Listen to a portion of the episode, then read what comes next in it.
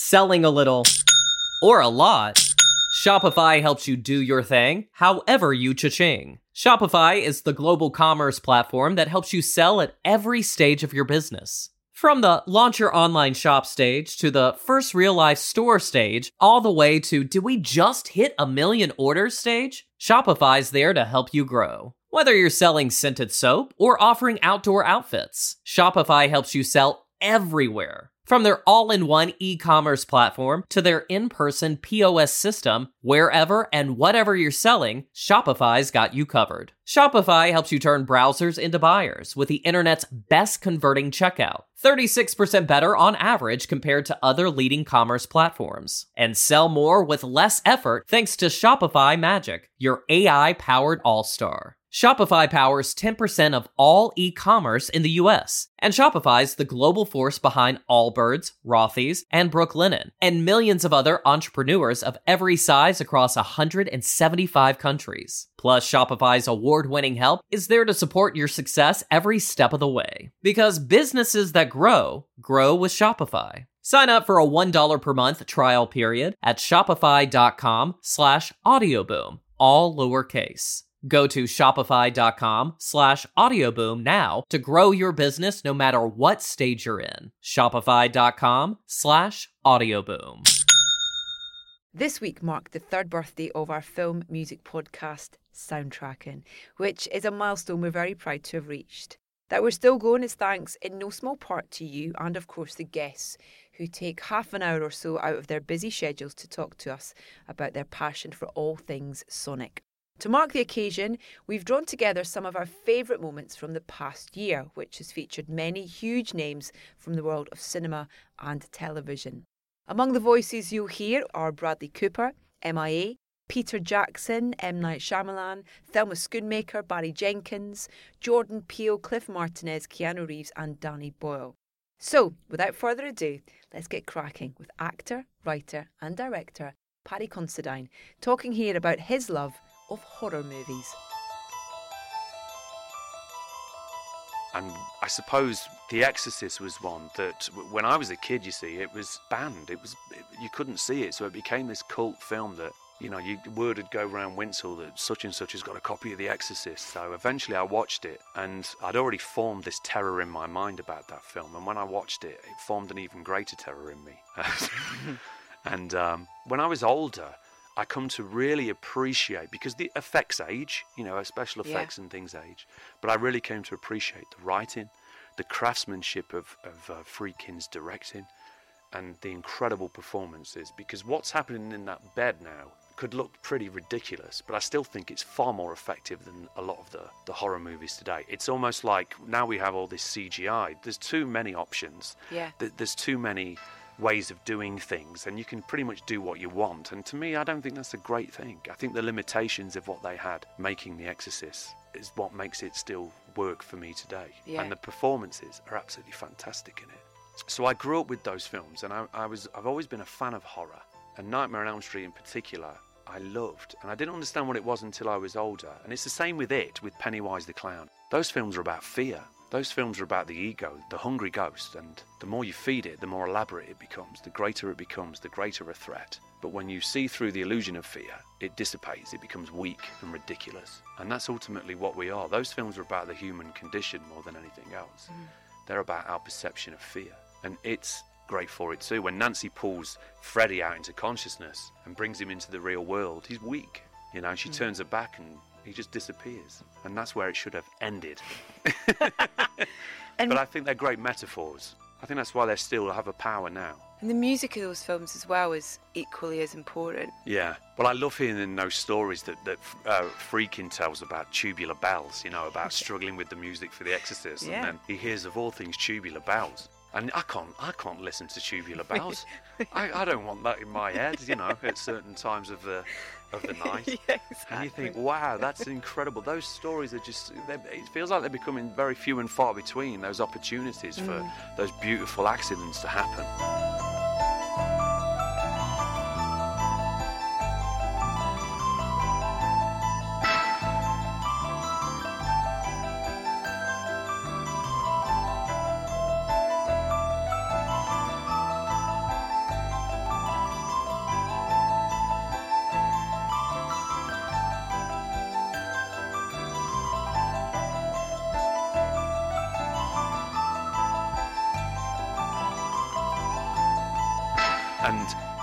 My kids love. I've got a daughter who's nine, and she loves horror films, and she loves horror characters.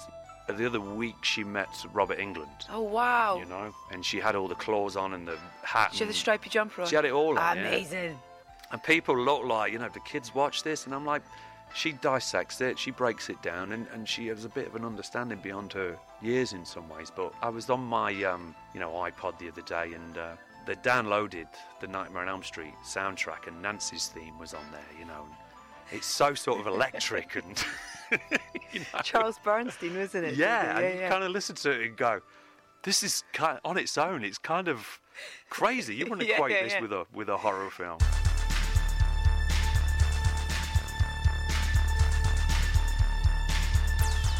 Hey, Nancy.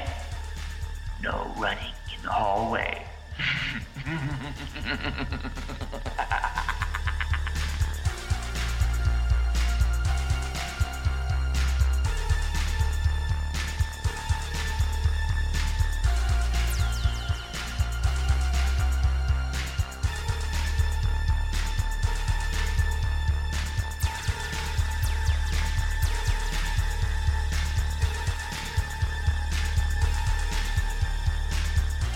Much loved by Paddy Considine, that's Run Nancy from Charles Bernstein's very 80s score to A Nightmare on Elm Street. Now, MIA is an artist who I've much admired since my days at Radio 1, where I played her a lot. I therefore couldn't have been happier to talk to her about the documentary on her life, Matangi Maya MIA. Among the many things we covered was her love of Tamil films and the influence they had on her own music. Live fast, die young, bad girls do it well. Live fast, die young, bad girls do it well. Live fast, die young, bad girls do it well. Live fast, die young, bad girls do it well. Chain hits my chest when I'm banging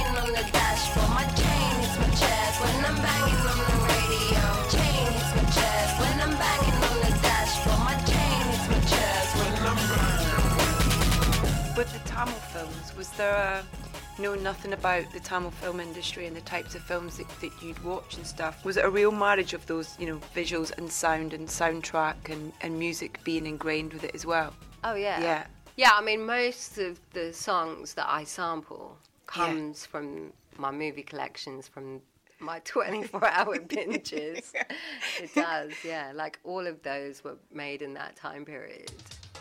Can you remember any of the the composers who were part of that sound? I mean, the person that I sample in Bamboo Banger, Ilayaraja,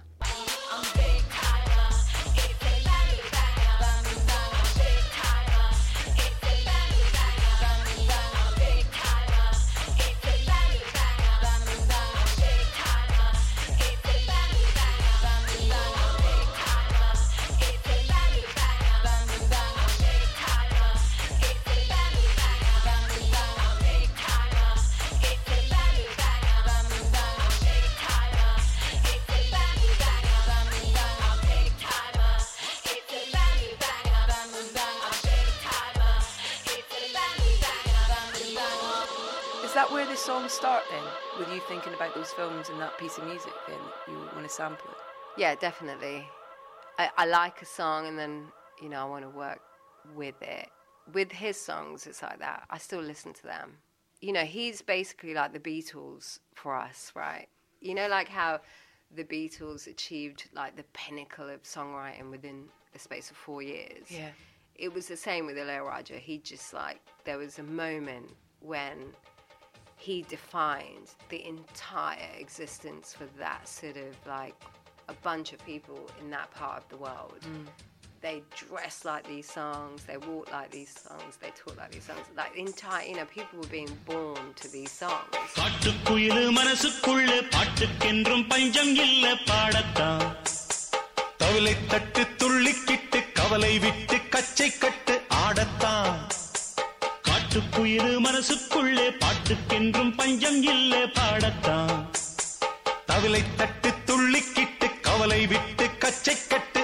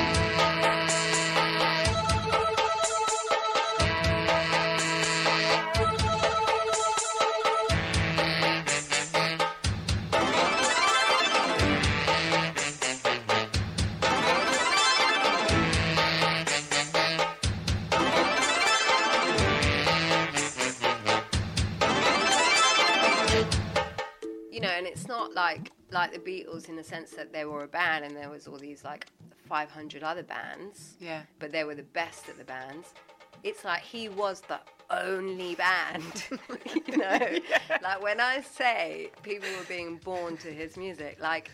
Yeah, there was generations of Indians being born to Ilayaraja songs because there was only Ilayaraja songs.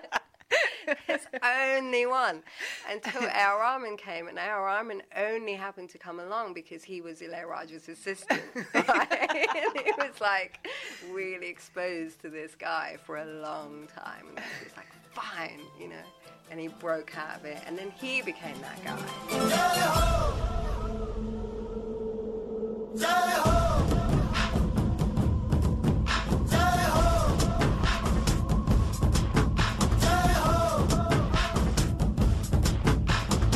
आजा आजा, जिंद शामी आने के तले आजा, जरी वाले नीले आसमाने के तले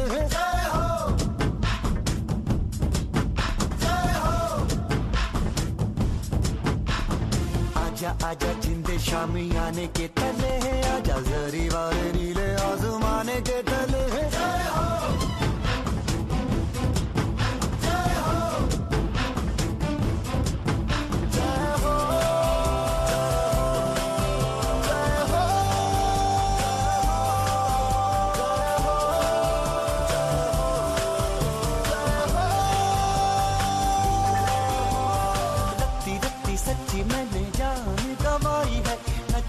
पे रात बिताई है। अखियों की नींद मैंने फूकों से उड़ा दी। गिन गिन तारे मैंने उंगली जलाई है। But the Ilayaraja songs were just like so important because he was the first musician in Indian music that was really comfortable with switching over to synthesizers, you know. So he took very classical music and really understood classical music and classical Indian structures, and then transferred it to this kind of, you know, machinery, the machine music.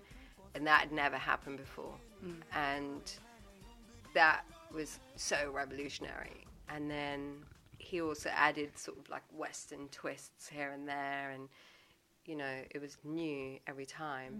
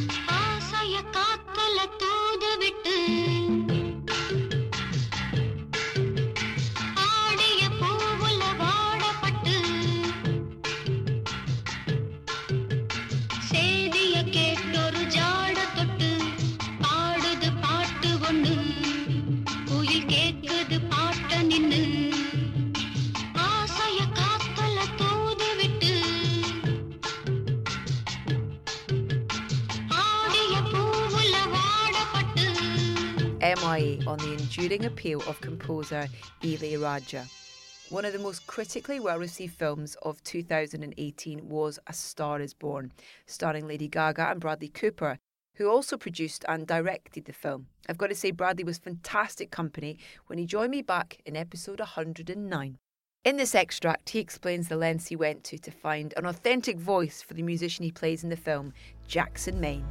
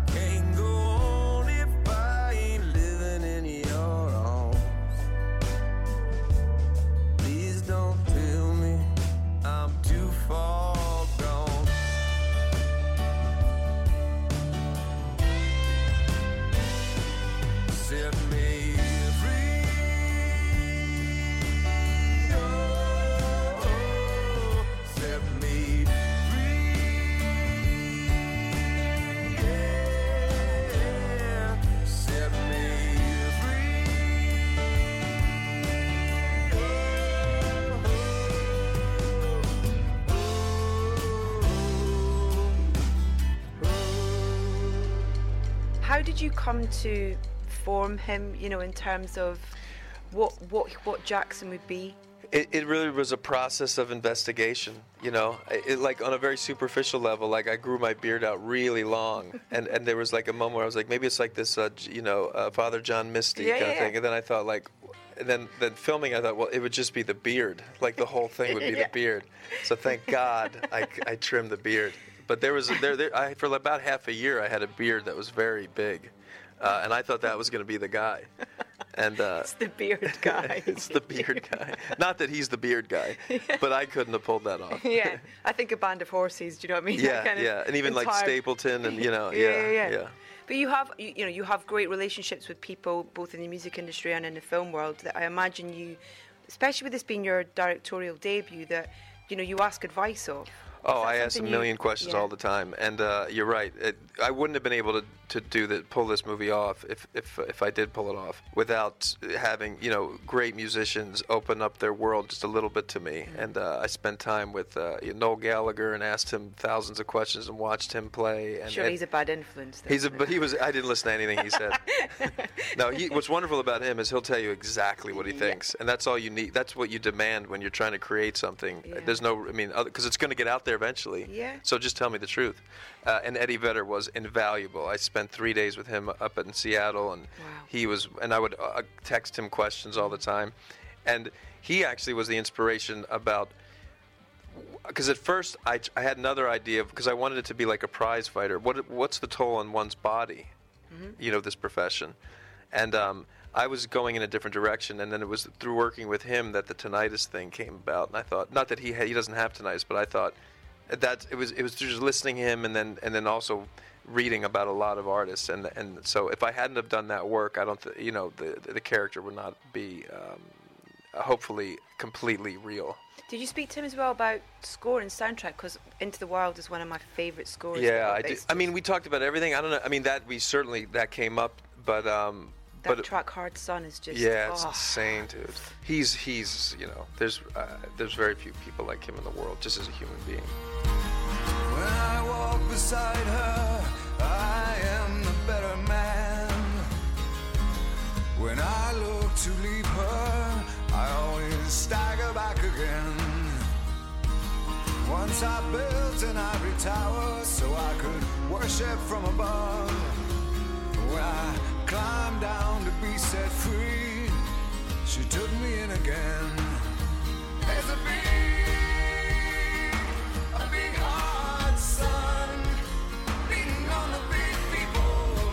Hard Sun. Oh, what a treat to play that by Eddie Vedder, as discussed with the utterly charming Bradley Cooper. Damien Chazelle made his second appearance on Soundtracking to discuss his Neil Armstrong biopic First Man. Damien seems incapable of making a bad film, while his composer Justin Hurwitz is similarly prolific when it comes to writing great scores. With this in mind, Damien and I wasted no time in getting into Justin's process on the film.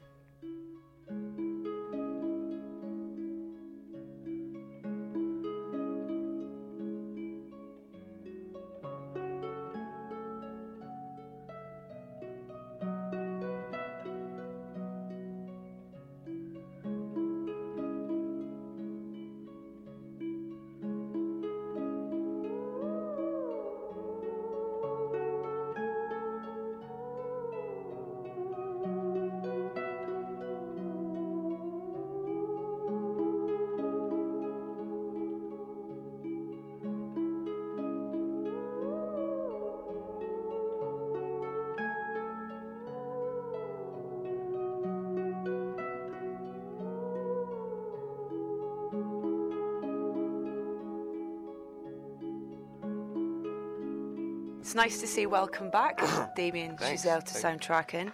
Congratulations on on First Man. I was lucky enough to speak to you guys about it last night, and it's it's a beautiful film. It really is emotionally charged, and the music. I don't know. There's there's real heart to the music, and it feels like there's a real kind of narrative to the music in itself. If that's a fair comment, hmm would you say? Yeah. uh, well, I mean, I, I, that was certainly the um, the hope. You know, it, it's um, Justin and I, my, my composer. I mean, we we we um, spent a lot of time talking about what what the feel of the music was going to be uh, in the film. You know, basically as soon as we'd finished La La Land, we were kind of talking about about this, and I and I gave him early drafts of the script, and Mm. and, and he started um, experimenting with sounds, and then we really started in earnest the way we always do, which is uh, with you know him sitting at a piano for months, uh, sending me piano demos, and just kind of you know uh, uh, trying to find. Uh, the main melody. Yeah. It does feel a little bit sometimes like searching in a vacuum until until that happens. But then once one, you know once he landed on that, um, once we both kind of agreed, okay, that's it, that's the melody to develop. Then then there's still a, obviously a lot of work to be done, but there's at least a path. Yeah.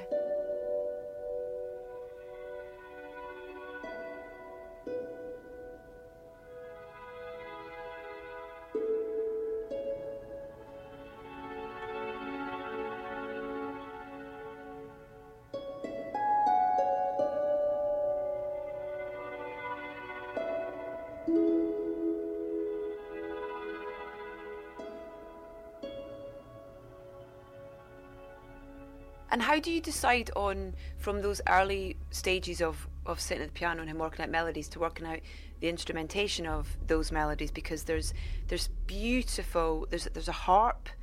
Is it a harp that kind of Yeah. kind of comes in and out throughout the film? That's that's a, a kind of recurring theme and melody that you hear on several occasions. And what are the conversations that you have with him about uh, what that ends up being in terms of the instrumentation of it? I guess it depends.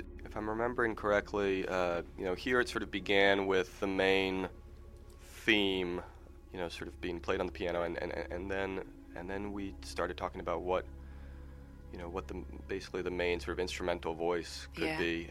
And so I think actually before there was any talk of harp, there was talk of what could carry that main melody, you know, al- al- almost like a vocal line. Yeah. Um, we knew we wanted something that would have some kind of ability to bend and sustain notes. Um, felt like it didn't want to be piano or something like that. And uh, and and around the same time, Ryan um, uh, found this track, Lunar Rhapsody, that um, that is an old uh, uh, theremin and orchestra track um, that uh, that Neil. Um, that Neil and Janet actually loved, and that Neil played from space when he was in Apollo 11.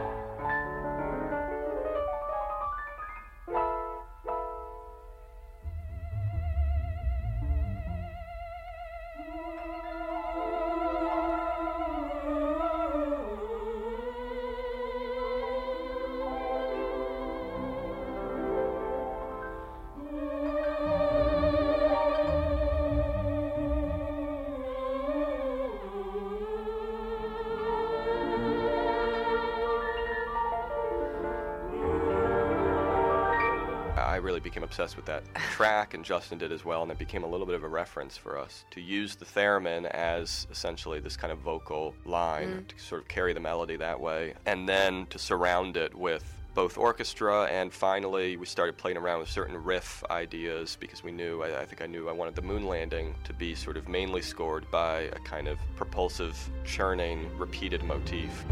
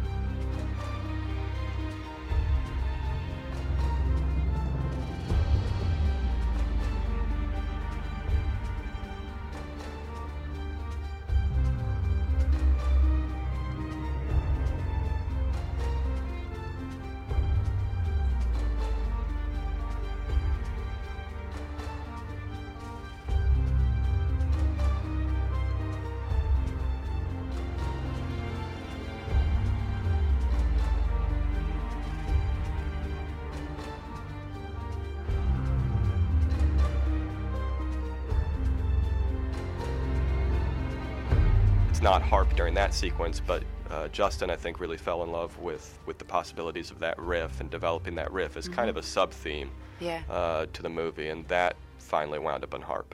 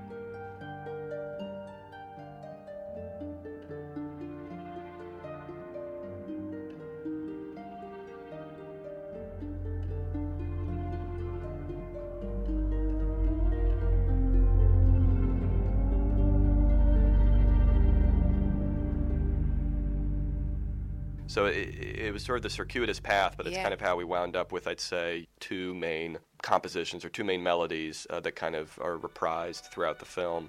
And then, of course, it's about figuring out, okay, what are the variations of those and what are the sort of in between compositions that carry you from point A to point Yeah. B, and how do you orchestrate all of them?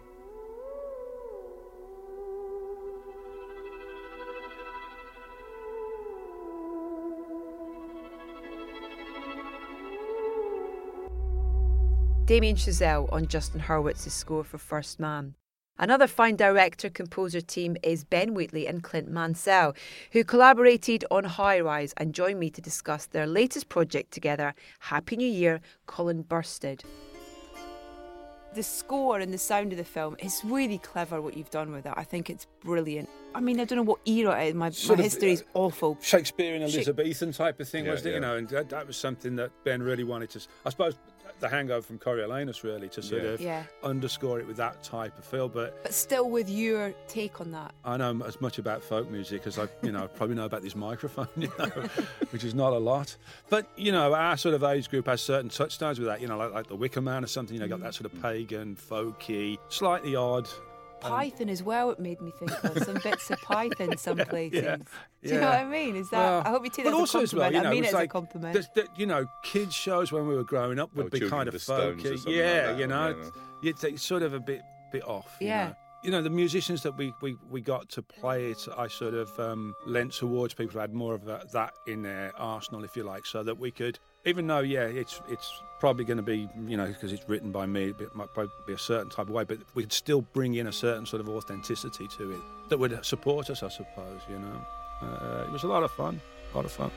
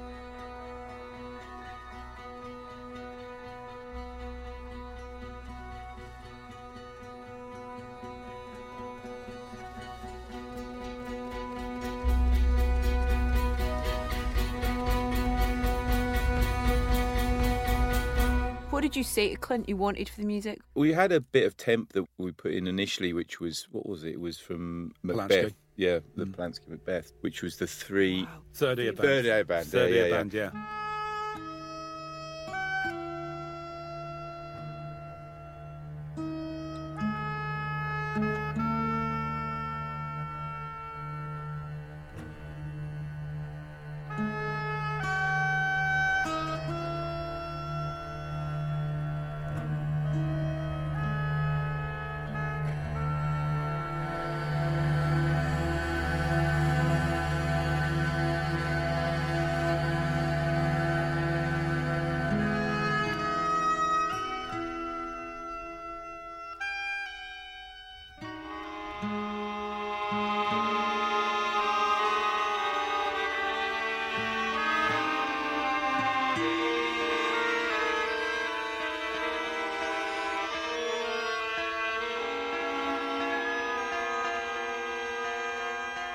That was basically to put in where I wanted the cues. The comparison between the bits of music is completely Mm. is completely different, but it was just going, it's here and he goes to here, and then it was also some Eno stuff as well, wasn't it? Yeah, there was, So yeah, it was kind yeah. of there was there was the kind of Elizabethan stuff, and then there was a bit of ambient '70s stuff. So Mhm. it kind of, but then to be done, Eno to be done as Elizabethan was the plan, wasn't it? Yeah. So it kind of feels Yeah. so it all joins together as one.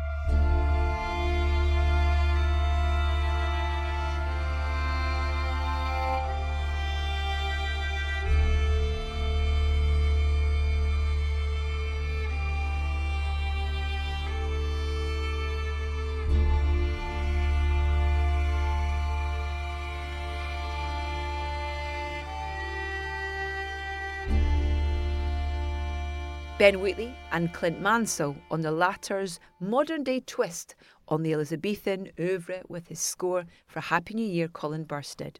British director Steve McQueen is not only supremely talented but also a very lovely fellow to spend a bit of time with.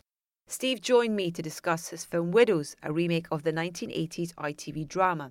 As well as featuring a brand new tune by none other than Sade, Steve was also kind enough to treat us to a wonderful cue by Nina Simone.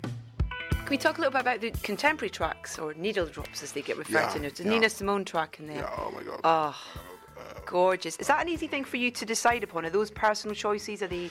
Yeah, Do you talk about them? personal choices. So, Nina Simone track, Wild as the wind. Wild as the Wind. Um, I first heard that as a Bowie track. In fact, I heard, I heard the Bowie version first. Yeah. And I loved it because when he says go, you feel the coldness. You know, you know that kind of autumn day where you and you can blow out the smoke in it. you feel it in your teeth. It's, it's gorgeous how he sort of enunciate. I say, I'll Yeah, just, yeah. it's not that, but it's another word. I can't Yeah. remember what it was. But how he, it comes out of his mouth and you feel the cold. Yeah. And it's that kind of you, you know, what's how gorgeous that you can feel the sensitivity of the, the sensation when people someone is singing. Love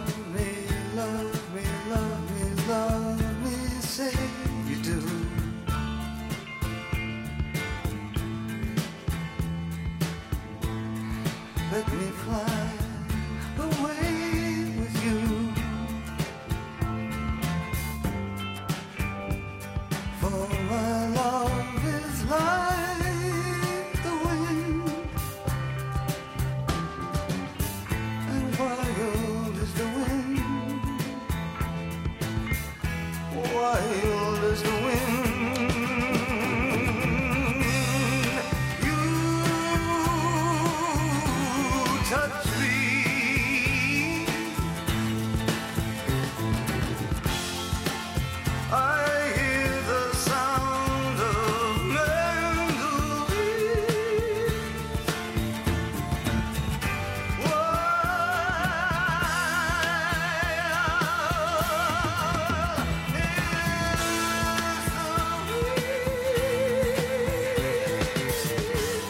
love the Bowie version, but so I didn't- I didn't actually know that the Nina Simone version. Then I heard Nina Simone version. I thought, oh my goodness gracious, so gorgeous, and that piano play. I mean, she, a lot of people talk about her singing, Mhm. but her piano playing is absolutely up there. I Yeah. mean, it's absolutely incredible. So the emotion of that, yeah, it's, and, the- and loss, and it's just, I mean, it, hey, you know, Mm. I can tell you, it, uh, please listen to this song after you've listened to this podcast. It's, it's, it's incredible. cling to me. For we're creatures of the wind,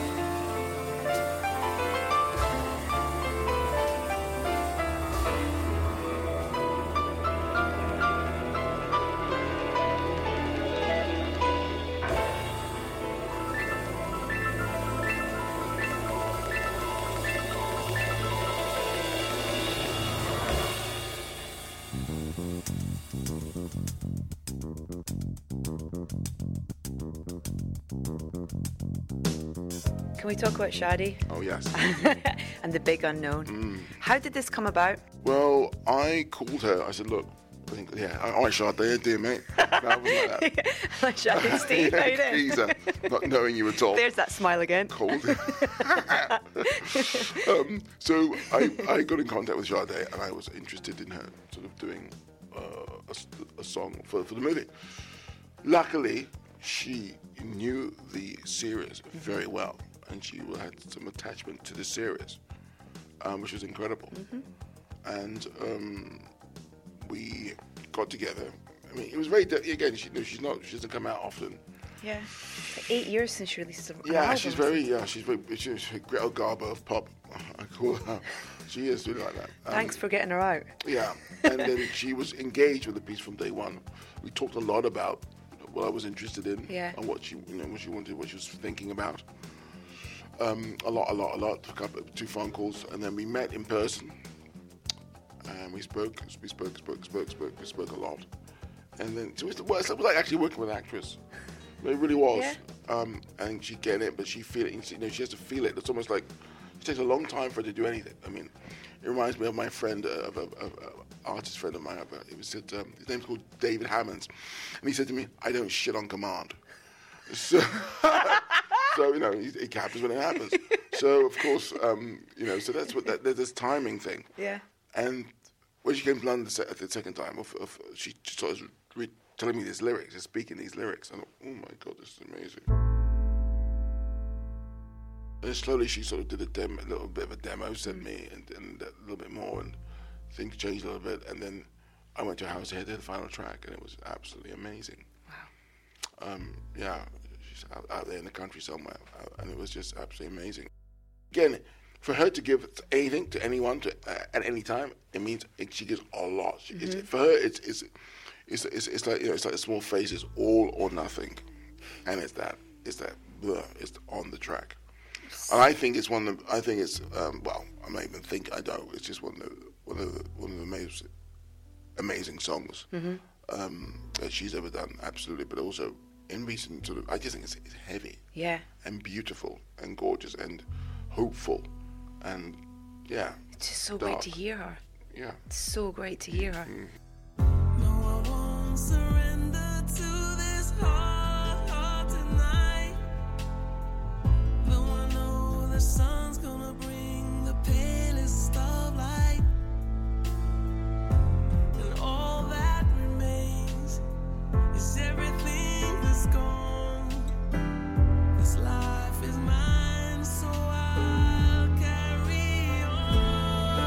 The Big Unknown by Sade, especially written for Steve McQueen's Widows. One of my favourite interviews of the year was definitely Christopher McQuarrie and Lorne Balfe. This was in no small part because they sat with me of their own accord outside the promotional circuit, which meant we had more time to discuss Lorne's score for Mission Impossible Fallout and that theme.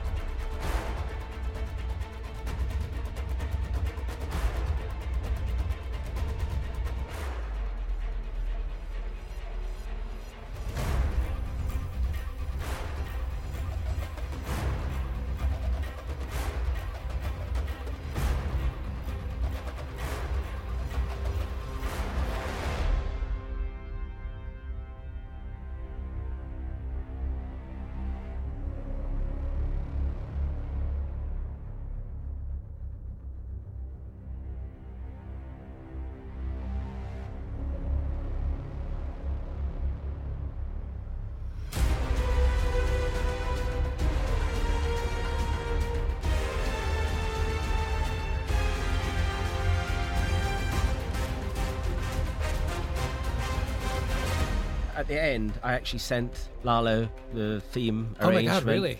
Because we got the same agent. So I Oh, sent it to her. I got no reply. Like a month goes on and still no reply. And I'm thinking, God, maybe he just hates it.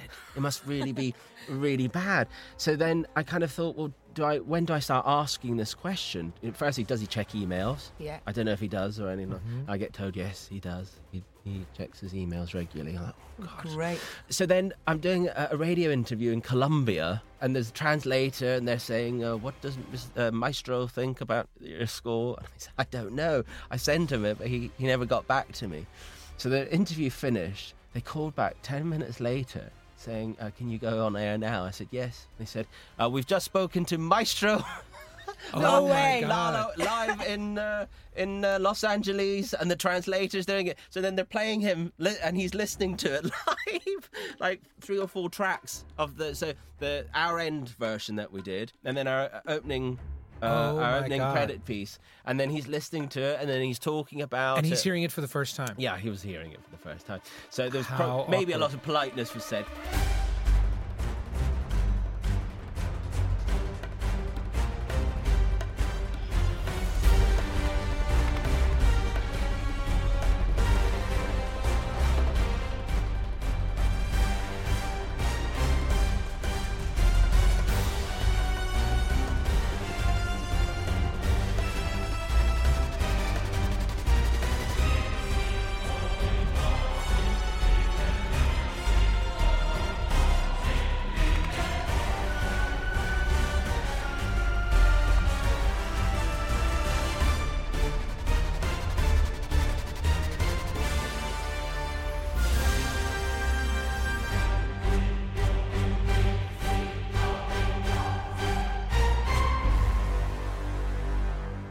You know what? He, he said something. He said, It's such an honor to have this piece of music that has been throughout his journey Yeah. still being uh, remembered by people. And I think that it, it, it's kind of it's a it, because people write themes left, right, and centre, and it gets Mm. forgotten about. Yeah. But this is just now. This is pa- part of folklore now. Yeah. Yeah, oh That- yeah. That you know, it's people. It's on people's phones. Yes. You know, it's commercials, and it's it's, it's far more well known. Anyway, he was happy. Okay, good. So Good. Maestro, I love that. But now I can open that email he sent me. I've been afraid to even look at it. But that I was, your idea to do, do the snares, to do um, Oh, uh, the, the snares. Uh, yes, the, mission- military version of the plot theme, The- which, which yes. you know is is the second hero, you know, famous theme from Mission Impossible, Yeah. which kind of gets forgotten about. The plot. The plot. So, yes.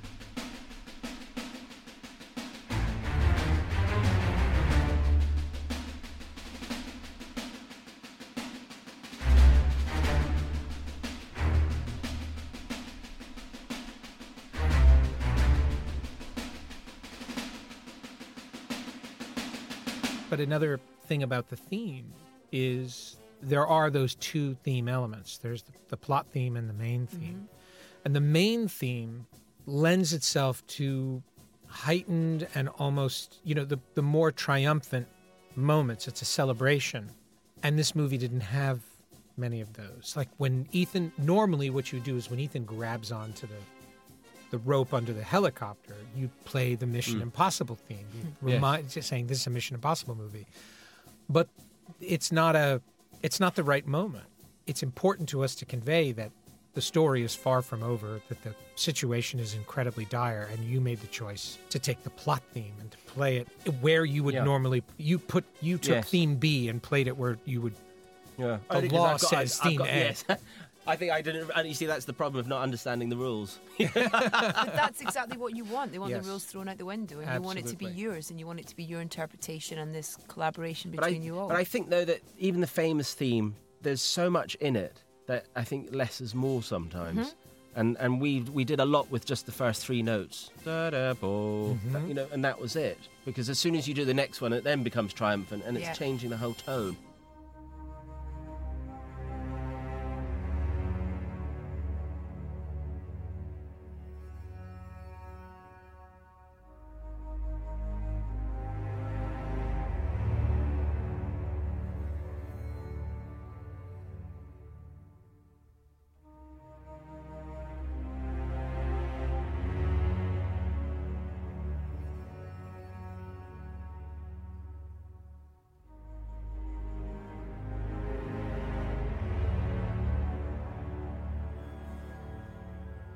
Christopher McQuarrie and Lorne Balfe on the use of Lalo Schifrin's classic theme in Mission Impossible Fallout.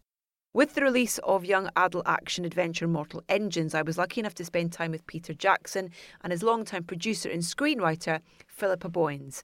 As well as discussing their new film, we had an illuminating chat about the Lord of the Rings trilogy as scored by Howard Shore.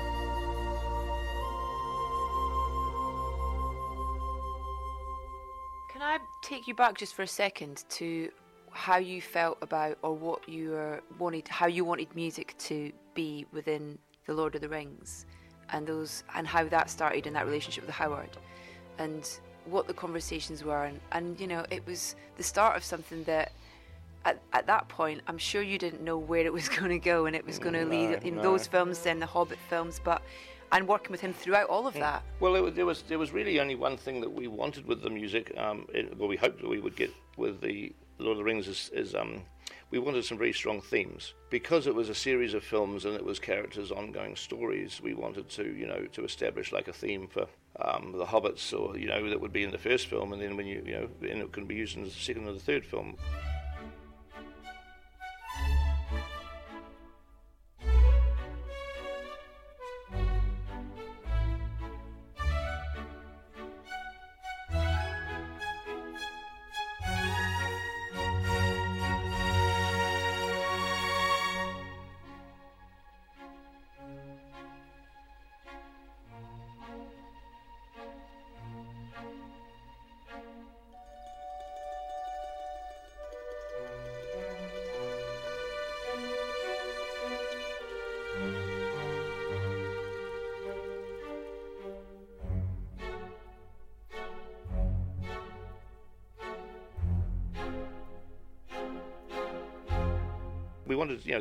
Idea of continuing themes, which is really what, what John Williams has, has done very successfully in his you know, Star Wars series and things. You just, you know, you you know where you are in the story and who you're with, you know, you know, because of the music is is taking you there. So that's what that's that's certainly was our idea going in before we even knew who would ask the composer. And then we had storyboards um, of, for the movie and some animatics. And what you always do with the storyboards and the animatics is you make up a little sort of a fake little film, and you sort of you film the storyboards and you cut them together like you know two or three seconds per storyboard, and you sort of cut it like a film. You try to make it seem like it's um you can watch a movie in this sort of very crude form. And what we do part of that is we, is we get soundtrack albums, and we try to put music to, to it as well because you know if you're wanting to, to replicate what a, a crude version of what the film might be like. The, Music's a big part of it, so we were trying all sorts of different music because we were just it was just from soundtracks that existed. And for some weird reason, and we didn't we would never have guessed it, uh, the music that was always working best with our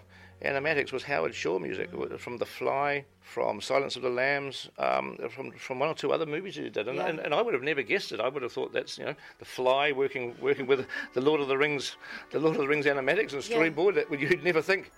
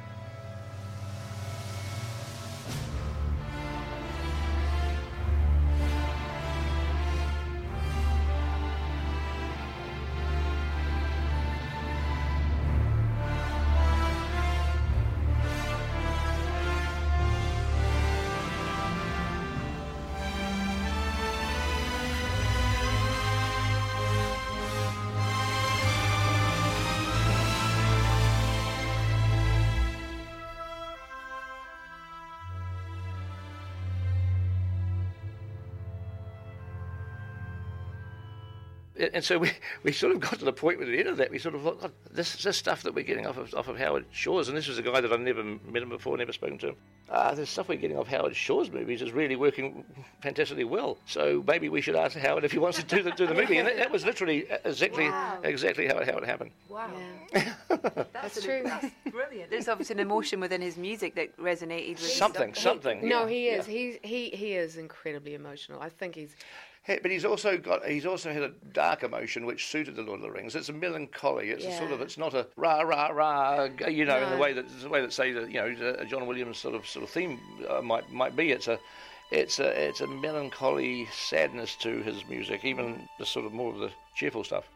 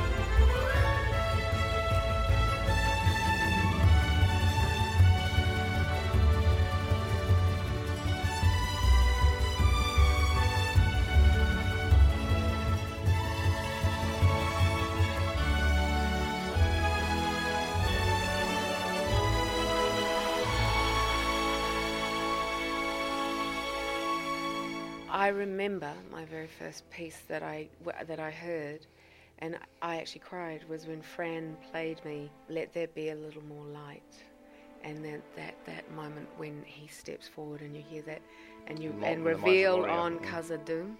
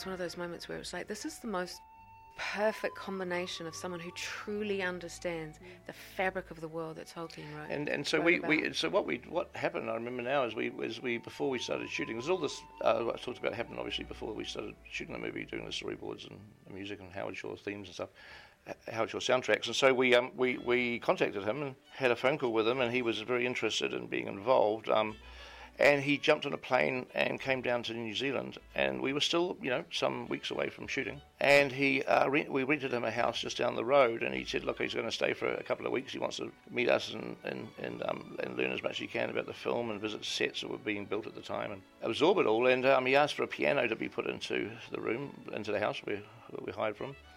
We did, and then after a few days of him arriving, he called us up and he said, "Do you want to come round for a cup of tea?" And I've got some stuff to play. And we hadn't even started shooting the movie yet, and he played um, like the Hobbit, the theme for the Hobbits. Um, which is almost identical to what it is in the film, and he had, and he, and he had one or two Mm. others. He was actually he was starting to write the themes before we even shot, shot a single fra- frame of film. That's Yeah, amazing. yeah.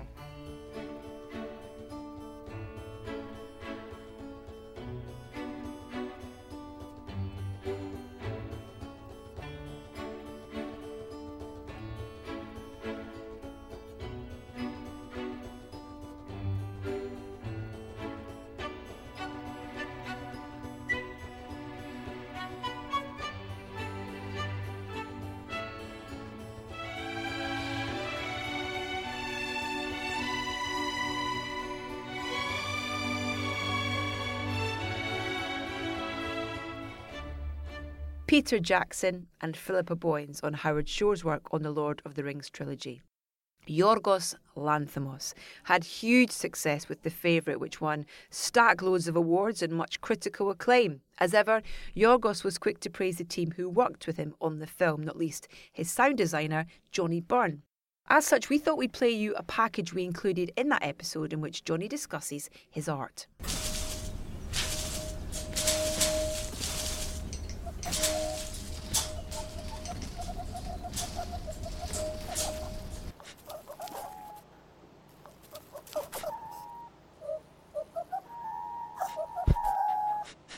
I'm Johnnie Burn. I'm the sound designer and re-recording mixer on this film.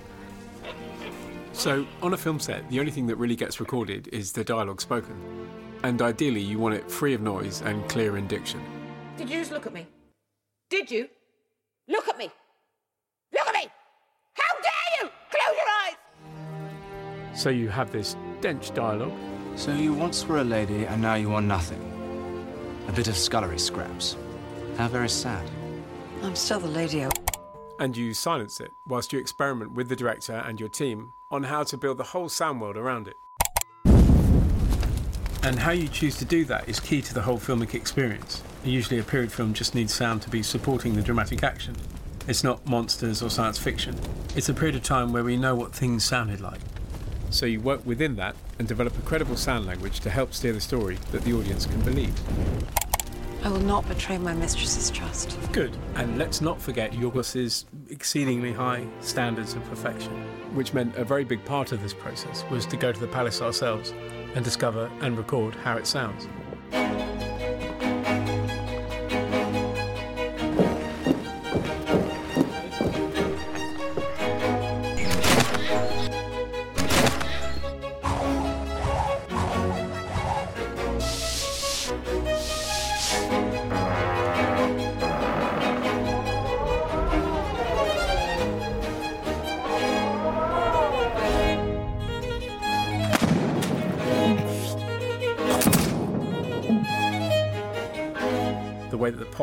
When you move around these rooms, you know, they all happen for real. It's kind of genuinely how that place sounds when you haven't had to tape loads of rubber to everything because it's a film set and you need the clean dialogue.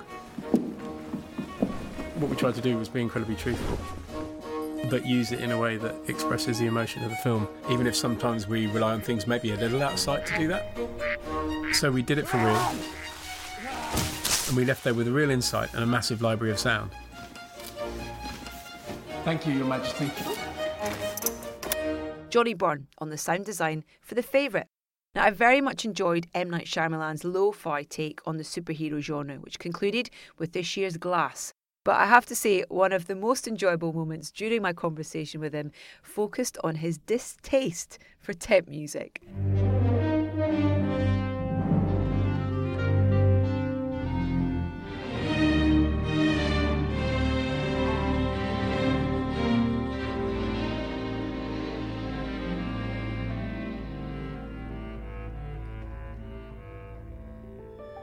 It seems for you it's really important that your composer, whoever that is, is, is involved early on. Yeah. It, it has to be that case because Yes. so many of the directors that we speak to sometimes don't have that luxury where Yeah.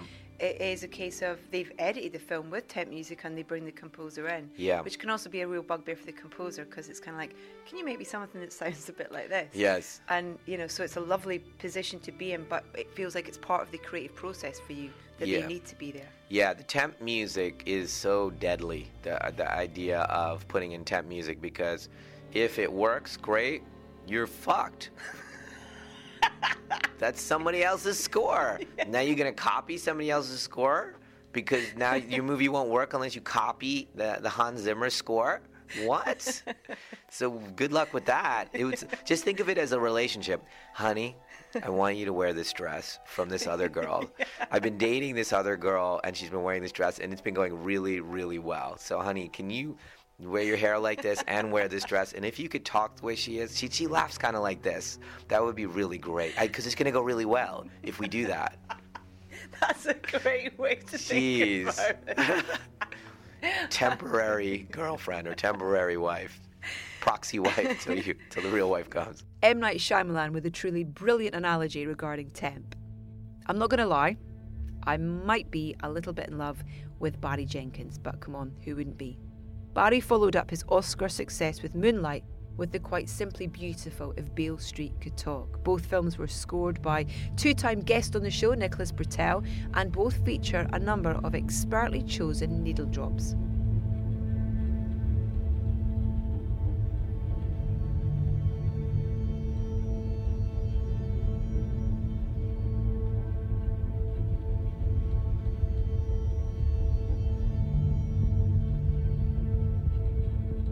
When you're writing the screenplay as well, do you were you thinking about? I mean, I'm assuming you, you knew you wanted to work with Nicholas again mm-hmm. on, on this film, but thinking about when you're writing the script about where music not replace dialogue, but like we were talking about earlier, are you even thinking about? I don't need script here. I don't need words here. Yeah. I think that that Nicholas could create something that will say more than. I, I gotta say, not with score. Yeah. What, what, one of the things I like about working uh, with Nick is that Nick comes last. And what, what I mean by last is there's the writer, then there's the director, then there's the actors and the cinematographer. Yeah. I think Nick can't do what he does without the actors. Yeah. And so at the script stage, I have no idea who's going to be in the film. Yeah. You know, if KiKi Layne wasn't the lead in this film, Nicholas Britell's score would be different. It just would be. Amazing. You know, that's how it works. Yeah. And so no, I, I very rarely are. Uh, I'm re- very rarely imagining score at the script stage. The needle drops, though, those I am thinking of. You Yeah. know, in in Moonlight, when Black walks to the jukebox and plays uh, "Hello Stranger," Yeah. that is in the screenplay.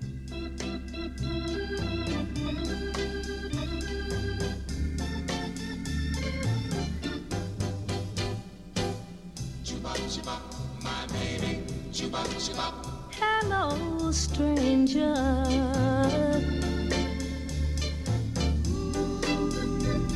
It seems so good to see you back again. How long has it been? It seems like a mighty long time. Chibop, chibop, Seems like a mighty long time. Oh, I'm, I'm, I'm, I'm so glad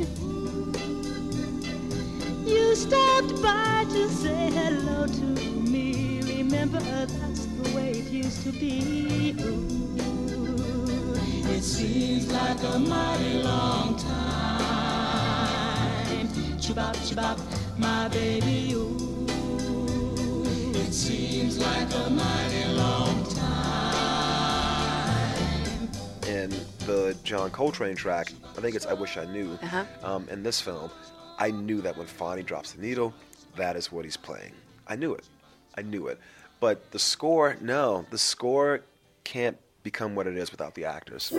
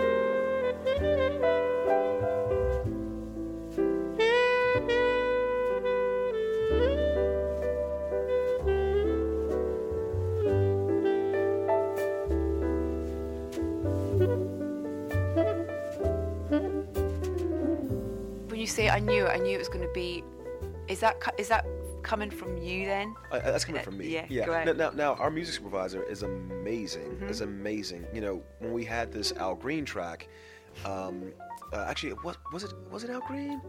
What was the track? You know, it's so good. I don't even remember. I've got a, I've got a list. I've I've got. no, no, I'm thinking of things that aren't in the film. Oh, aren't in the film. Yeah, oh, okay, yeah. all right, So- so- okay. So, I will say, so this we, is inside So here we go. So then. we had two Al Greens Yeah. and two Nina Simones. Oh two wow. Nina Simones. Okay, we got. That's all I ask in and, the uh, film. and, yeah. and that's, that's all I ask Mhm. is amazing. Mhm. That was always going to be there. Yeah. And what you do is you go, you know what? I'm going to pay for that one, and I'm going to pay whatever I have to pay for that one because that's a moment where we ha- actually have voiceover, Mhm. and we realize we don't need the voiceover because Nina is doing all the talking that we will ever need, and I think Mr. Baldwin will be okay with us replacing his words with hers. Don't try to blow out the sound for me, baby. I'm not asking for what I know can't be.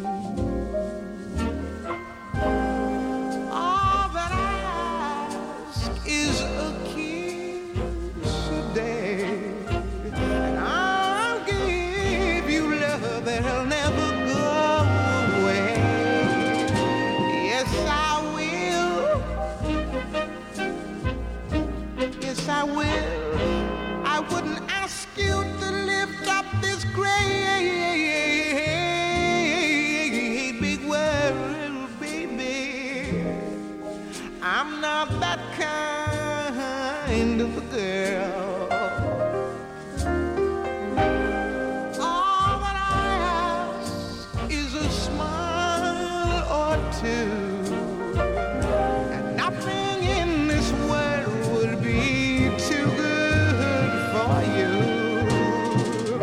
But the first time when Tish tells uh, her father that she's pregnant, there was a Nina Simone song playing there.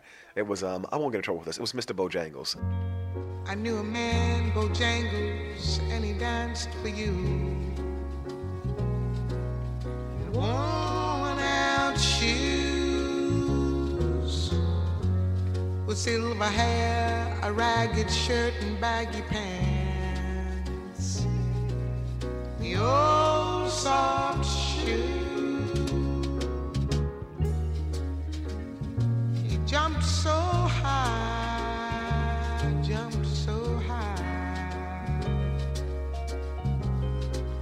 Then he lightly touched the down.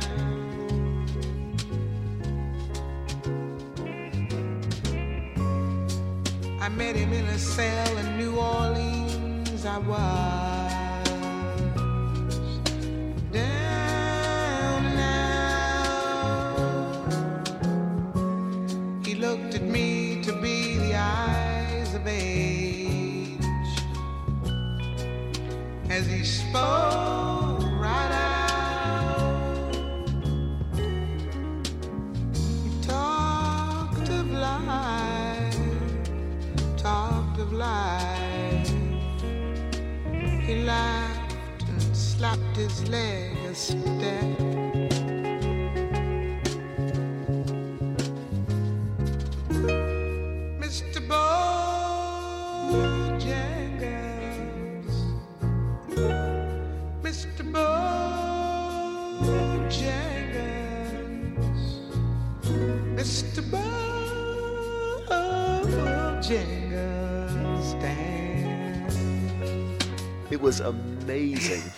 but our music supervisor is so great. He took the energy of that and he's like, I think this song, nobody's heard of it. I think it'll work for you. And it's this track, Mist of a Dream, which is beautiful. Yeah. I never heard it before. I'd never heard of it. You know, I know you guys are big on the northern sound here, so maybe Yeah, you no, guys I, heard I of hadn't heard of it, but it's absolutely perfect. It's perfect. It's perfect. I saw you standing there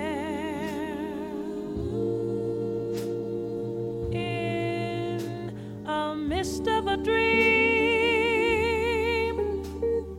I wondered why, why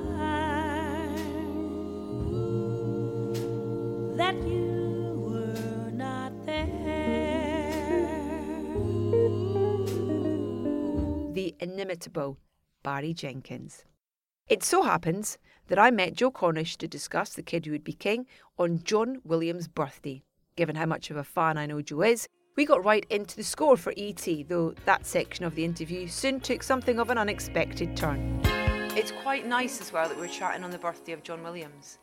Is it the birthday of John Williams? It is the birthday of John Wow. Williams today, which is kind of nice. So I had, I was listening to E.T. on the way up on the plane. What a soundtrack. Yeah, just talking about melody. That was when Yeah. you said, you know, you, you love melody, and weirdly that was kind of.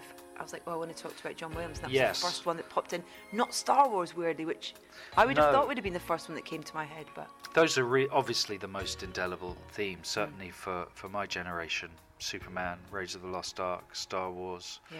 E.T. Themes you're humming as soon as you walk out of the cinema. In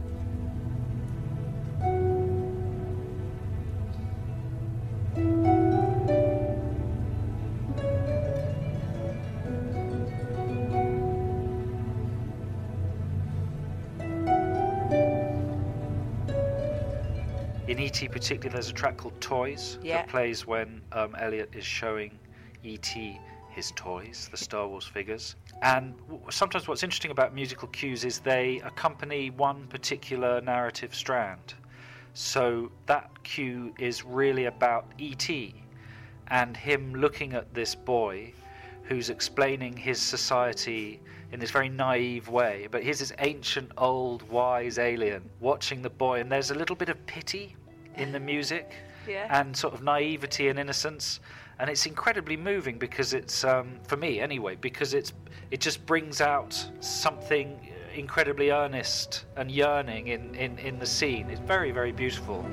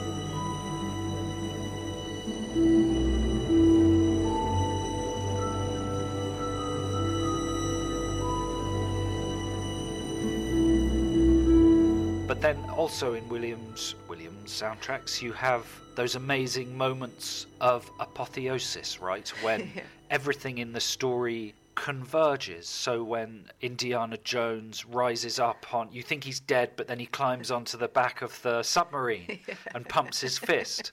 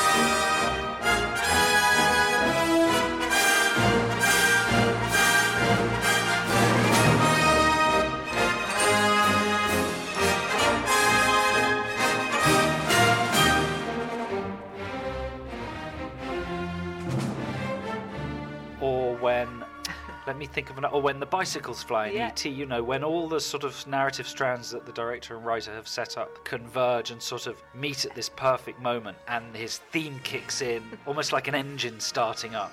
And it's not even it's not even blasting. It's just it's. It's like a st- your favorite steam train is starting up and it's Running bum, ba, ba, alongside Yeah, and you're like, oh yes, yes, yes, yes. It's so good. Yeah. I mean, the ending of ET in particular is a symphony. I mean, there's very, very minimal dialogue for the last six, seven Yeah. minutes of that movie, and you what, try watching it with the sound down, and it ain't very cutty.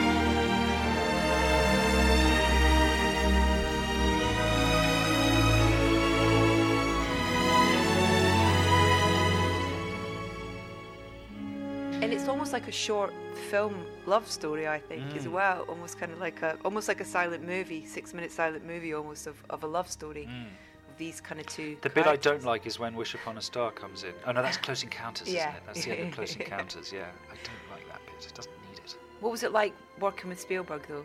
I mean, you know, considering that this is someone that you've, you know, I'm not sure I'd be able to actually have, say well, that's anything the to problem, his face. isn't it? Do you know you're I so used to seeing Squeak like, with people that famous. You're so used to just being watching them passively Yeah. that actually making your body, making your face speak, and you're just like, go on, carry on talking. I'm looking at you. You're off the telly. Uh, oh, I've got what you can see me, and you can hear what I'm saying. Uh, so it's a bit like that for a bit, but really you're in, you know, well, okay, so with the first meeting was in a place called Giant Studios in Santa Monica, Mhm. and we Edgar and I had been brought it in to rewrite Steven Moffat's screenplay because it was a bit too long, and Moffat was leaving to be the showrunner on Doctor Who. Yeah. So I was asked by Edgar if I wanted to uh, to work on it. I said yes, yes, yes, yes, yes, yes, yes, yes, yes, yes, yes. I bought an economy ticket to Los Angeles. I sat. I'm very tall, so I was very cramped in this seat on Virgin Atlantic, and I read reread all the Tintin books, so I was completely up to speed. Didn't watch any films? No, I was just t- absolutely, Tintin- absolutely Tintin. Tintin studying on the plane over. And then, and then I eventually walked into this meeting room with Peter Jackson, Steven Spielberg, Edgar, and me, and a couple of the producers. Jesus.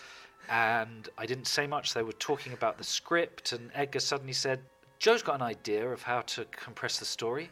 Joe, tell him your idea." And it was like da da da. and so I pitched this idea, and the idea was to actually combine the. The original screenplay had two villains, Sakharine and Rackham. Yeah. So the pirate and the the collector. And my idea was to make them descendants and to cast the same actor. By doing that, you could compress a bunch of the Yeah. exposition. And I remember Peter Jackson going, "Yeah, that's that's quite good. That's quite a good idea." That's a New Zealand accent I was doing there, and I was like, "Oh my god!" And then that was it, really. And then, and then you just have to kind of get get on with it. Yeah. And you know, every day I assumed I would be fired. I mean, I was just waiting for someone to go, "Oh, Joe, you're not really. You're a radio uh, presenter, and I'm not sure you should be here. So it's been great, but bye bye." But it, that never happened. Right through to the end. Well, yeah, right through to the second week of filming, and, Okay. and, and then uh, because I have to say that I'm I was a small cog in a massive machine. You know, I was one of quite a few writers on that film. Spielberg contributed, Peter Jackson cons- contributed, Fran Walsh contributed, Edgar contributed massively, Moffat contributed massively. You know, it's a huge collaborative. But there's some stuff of mine in there, bits and bobs. Yeah. You know, which is pretty cool. Amazing. Have you got a lady singing in your bath? I like to. That's the. That's um. The lady in the bath. That's the lady in the bath. It's like the lady in the water. She's going to come out with a sword and No, it's like the, in your film. the, um, it's the shape of water. I've got a fish girlfriend in there. with a sword. Yeah, with a sword. It's uh, kinky. Um, Don't you can't hear it, can on. you? You can hear her, can't you? Or is it just me? No, I can hear her. Okay. It's my fish girlfriend. We've established this. You can't now expect her to go away now that we've summoned her.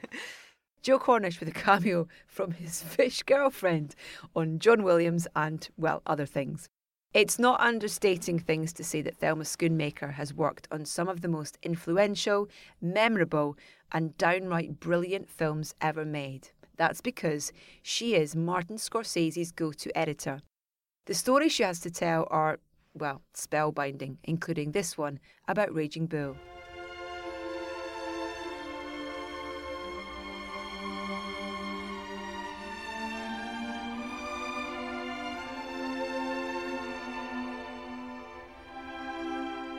What's been wonderful is the, you know, there are some films, some Marty films, there's a composer attached. There are some that there aren't. There are some where it's um, existing music. There's a bit of Rolling Stones, and it's quite funny. I had the pleasure of interviewing Mick Jagger, and I said to him, I said, tell me, when Martin Scorsese's making a film, does he still have to ask permission to use a Rolling Stones track? And he went, Of course he does, which I loved. But the use of that particular track, the uh, Cavalleria Rusticana, Yeah, the Mascagni. Sets a tone. It immediately takes you somewhere. You know, Marty would hear that, he said, through the windows of the tenement building he was living in, in this Italian American sort of ghetto, very strongly Sicilian. And he would hear opera and things coming through the windows. That's why in Raging Bull, the, the level of the music is much lower. When you get to something like Goodfellas, it's right up front, rock, you know. Yeah. But he's dealing with other music that he was hearing as he was growing up. And that piece, why he understood that that piece was going to be the soul of the movie, that is Jake LaMotta's theme.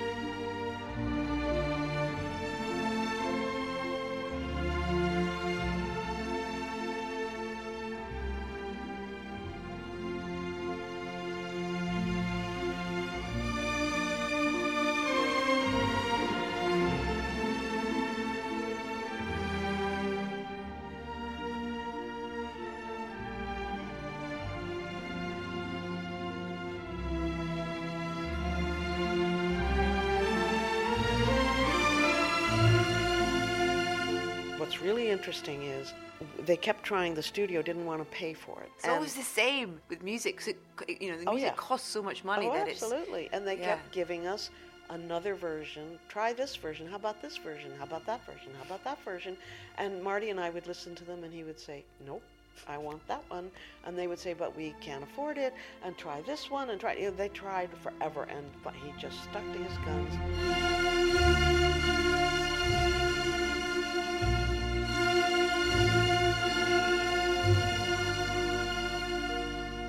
Can we talk a little bit about that process of that film and when Marty brought you in? I mean, I want to know why it was black and white, first of all, why he decided. Michael Powell. There we go. That's why. I'll show, I'll tell you why.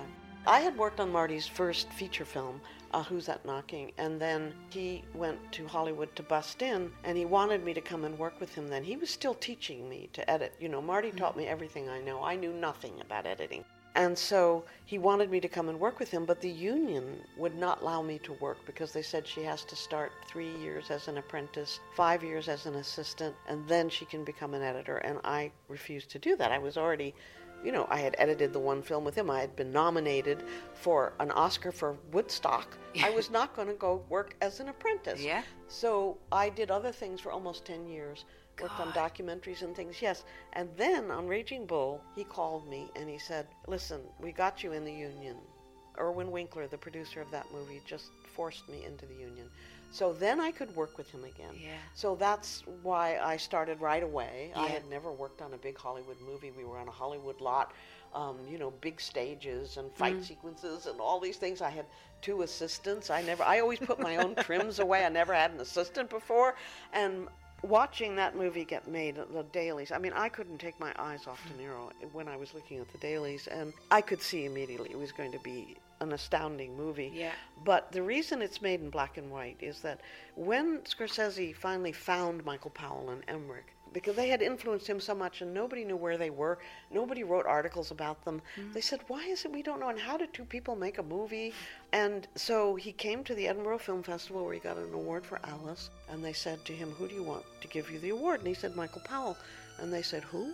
Nobody knew who he was anymore. Here, Oh, my Emeric. I mean, it was unthinkable. So Marty then came to London and he said, Does anybody know where Michael Powell and Emeric Pressburger are? And finally, Michael Kaplan, who was doing publicity for 2001 for Yeah. Kubrick, said, I know where he is. So he set up a lunch, and Marty started asking Michael all these questions. How did you do this? And how this, this shot is so incredible. This, blah, blah, blah." and Michael Powell writes in his autobiography, the blood started to run in my veins again. And he was destitute. He had no money at that point. He hadn't made film in years. It was tragic, you know, Mm. tragic. And Marty just brought it all back, along with Kevin Gough-Yates at the British Film Institute, Ian Christie, who's going to be with me at the awards, Right. and Bertrand Tavernier, the French film director who wrote one of the only good reviews of Peeping Tom. and um, so they had all been trying, and then Marty was able, with his, you know, uh, as a big director in America, to bring Michael t- over to America. Emeric wasn't able to come with him. Enter Peeping Tom in the New York Film Festival, uh, get it distributed again, and the whole thing began to come alive again. I got off the track now. Where were we? We were no, we were just about Oh, we- the we- black and white. Yeah, Okay. black and white. So Yeah. when when he brought Michael to America, they were preparing to do Raging Bull. De Niro had been training for two years as a fighter, and Marty was going to the uh, gym where he was training and designing the choreography of the fights as he watched Bob. And so my husband wanted to be shown where Mean Streets had been made uh, because he, lo- he thought Mean Streets was a, a masterpiece. He said, Why isn't it being run ev- every day in New York somewhere? um, and he said, I want to see where you made it. So Marty was taking him around, and then he took him to the gym, and they were looking at the, the stuff. And Michael said, You know, there's something wrong with the red gloves that Bob is wearing. And Marty said, My God, you know what? I always saw fights in black and white. I'm going to make the movie in black and white. Thelma Schoonmaker on the brilliance of Martin Scorsese, who would not be the filmmaker he is without her editing skills. Now, we've already heard about Paddy Considine's love of horror films, and now we're going to hear from, well, a gentleman who is redefining the genre Get Out and Us director Jordan Peele.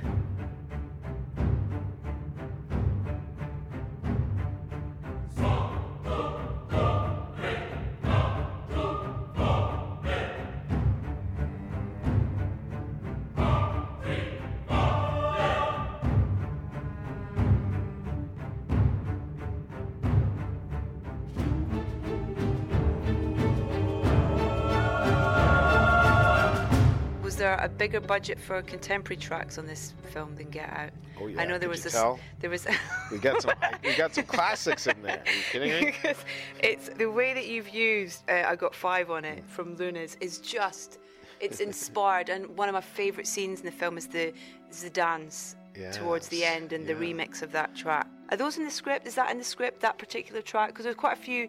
There's the Beach Boys track, which is genius, and that's the thing I love is you just throw in this lightness every now and again with things, and there's, you know, there's audible laughter in the, the, the in the theatre watching it at certain points as well. It's brilliant, and the music can do that sometimes. Yeah. Um, uh, fuck the police again. Oh my god, it's brilliant. Thank you. Such a great moment in the But I was worried that you know I'm pulling out such iconic. You know, I'm not.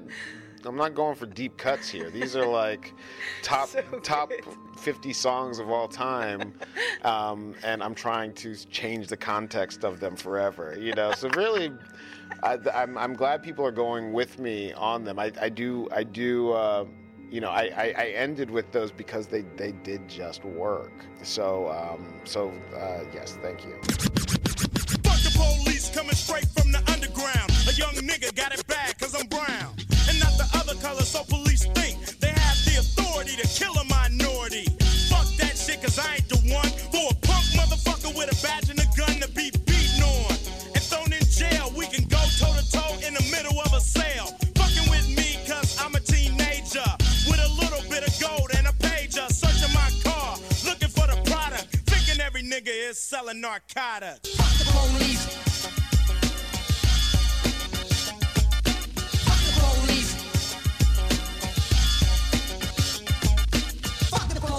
But clever in terms of the Luniz track of it of it Mm. coming in at different points, and then at, at that specific scene towards the end where it's Mhm. it's We it's deconstruct it. orchestrated. Yeah, and it's kind of orchestrated really into for a specific reason. Um, the, so the the the script initially, uh, you know, we sort of build towards this. This is without giving anything away. We build towards a bit of a flashback of this moment where the character had a, dan- a ballet performance, and in the earlier iteration of the script, she talks about this pas de deux she did the, from the Nutcracker. So in the script, it's Tchaikovsky's one of the pas de deux uh, at the end of that story, and um, you know, in looking, you know, to sort of peel back the layers a little bit and show you how the we make the sausage. Why I don't know why I'm going into food metaphor. Um, the um, the Tchaikovsky version just didn't work for me when we first uh, edited together the first cut, and so that's when we got to this idea of deconstructing.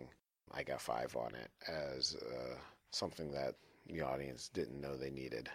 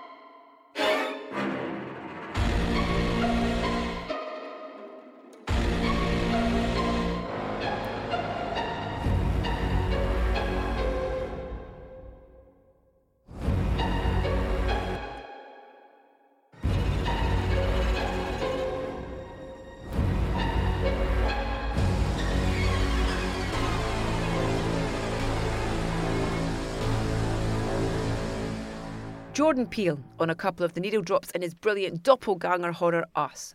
Now, one of the biggest cinematic events of the year was undoubtedly Avengers Endgame, which saw the Russo brothers return to soundtracking.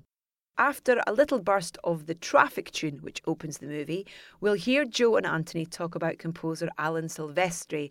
And in exciting news, I just went to interview Alan in his hotel room today for our podcast. Dun, dun, dun, dun, dun, dun, dun. Sorry.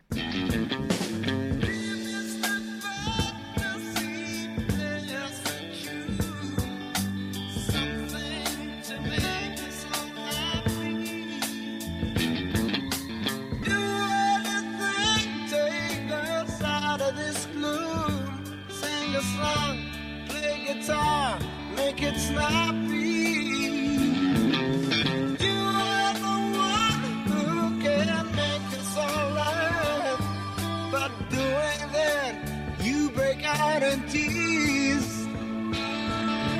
Please don't be sad if it was a straight line you had.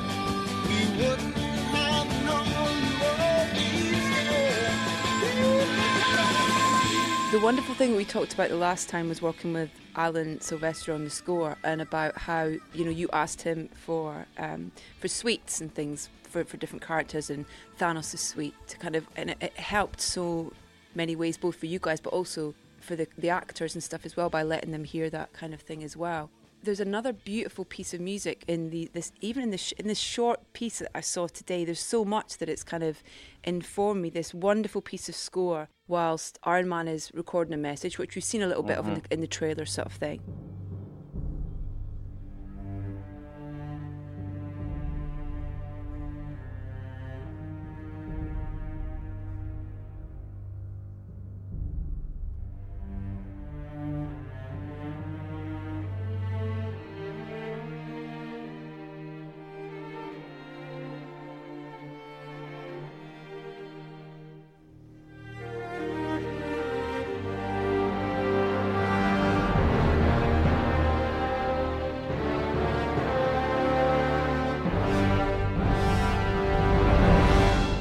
And then as he sleeps, there's another kind of piece, and it just is absolutely stunning. It's a Yeah, it's gorgeous, gorgeous, but yep. it's very different to what we've heard before. And like you say, Mhm. you want every movie to be a different experience. And I wondered whether with Alan that relates to the music as well in terms of this is a different film. They're they're the Oh, same one hundred characters. percent. I mean, he took it a completely different approach.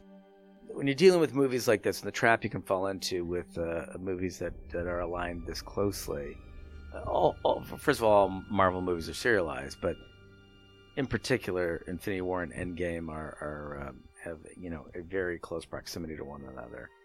Not only in the time that they're released, but in uh, the way that the uh, uh, the movies interact with one another. The only way to, to distinguish films like that is through, uh, or, or two of the ways you can do that is through point of view and uh, tone. Hmm. And um, and music plays a huge part in expressing point of view, uh, and it also plays a, an enormous part in expressing tone.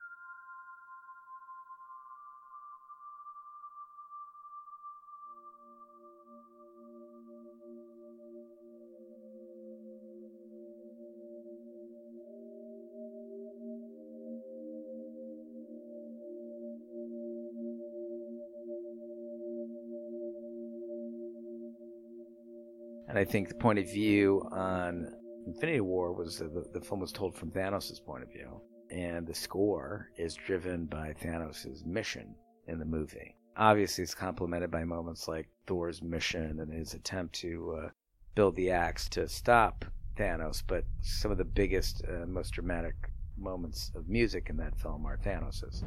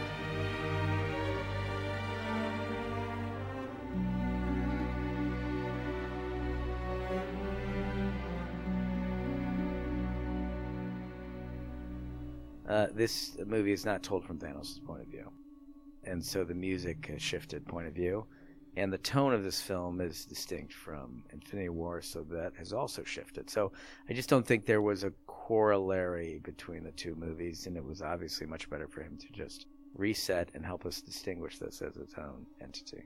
That's amazing. I would have assumed that there would have been kind of, you know, that not everything was there already, sort of thing. But I, I, I think it's wonderful that it's got its own journey. It's not relying on that previous. Film. Yeah, and it, ha- it has to. I mean, I, I, to a certain extent, there are obviously this is a movie based on 21 previous films and 11 different franchises. and, Wow. You know, so uh, there are you know there are moments that uh, the thematics uh, Mm. uh, can uh, be intertwined from the past. Yeah. Just in terms of you know uh, uh, character themes, but even then you still have to create a fresh interpretation that services the pre you know the the present story.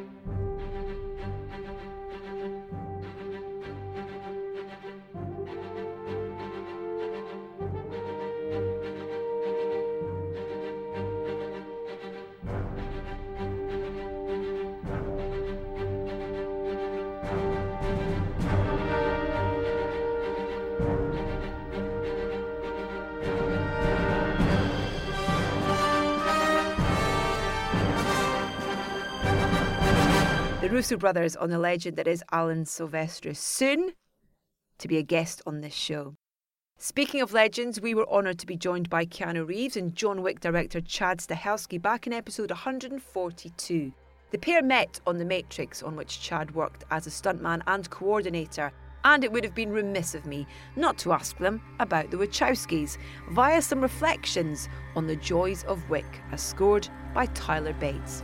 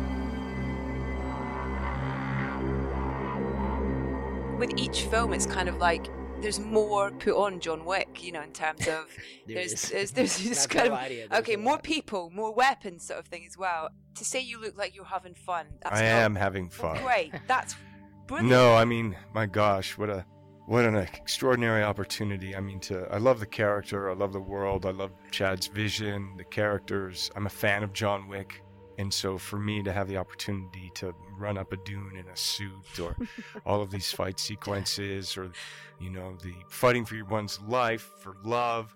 I mean, gosh, come on. It's, it's, it's really I think people keep asking us why we go back, you know, John Wick. Why don't you go do this? It's honestly, I think most of John, it's Keanu and I sitting with a notebook going, "What do you love about movies?"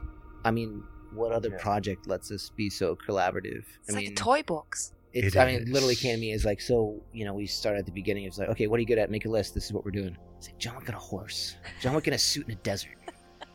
And you get to have a fight. Chads with ninjas on motorcycles. yeah, that's what I was motorcycles, just about to say. You're like, In your element. Yeah. Absolutely loving that. But I that. think Keanu's right. Like, we just make stuff that we want to see, that we like to see. Yeah. and hope for the best. That's well, a big I one. remember I actually chatted to you for the first film, and at the end of the interview, I was like, "Are there going to be more?" And you're like, "Well, I don't know if any. Hopefully, people are going to go and see it." Here we are on, on film three, and very much set up for four.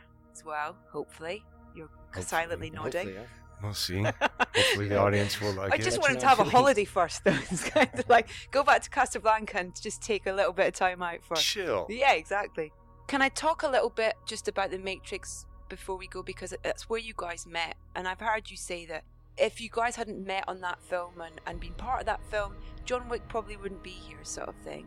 I think that's fair to that's say. yeah, that's yeah. true, And it was I, I kind of watched back some stuff from from the the first film actually, in, in terms of music as well, and and there was just some incredible scenes where the the gun scene in the where the, the, the kind of pillars are getting Mm, blown to government lobby. smithereens and that Propellerheads tracks. That's an amazing example of, of how music is just Wachowski.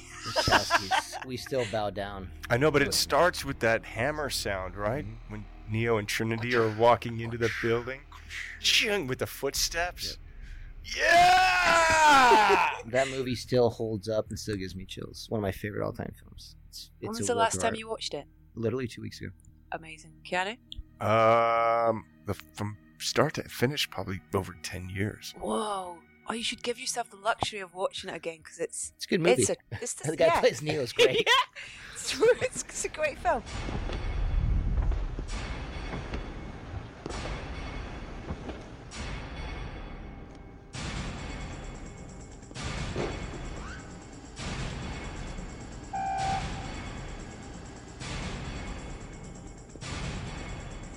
Remove any metallic items you're carrying? Keys, loose change. Holy shit! Ugh.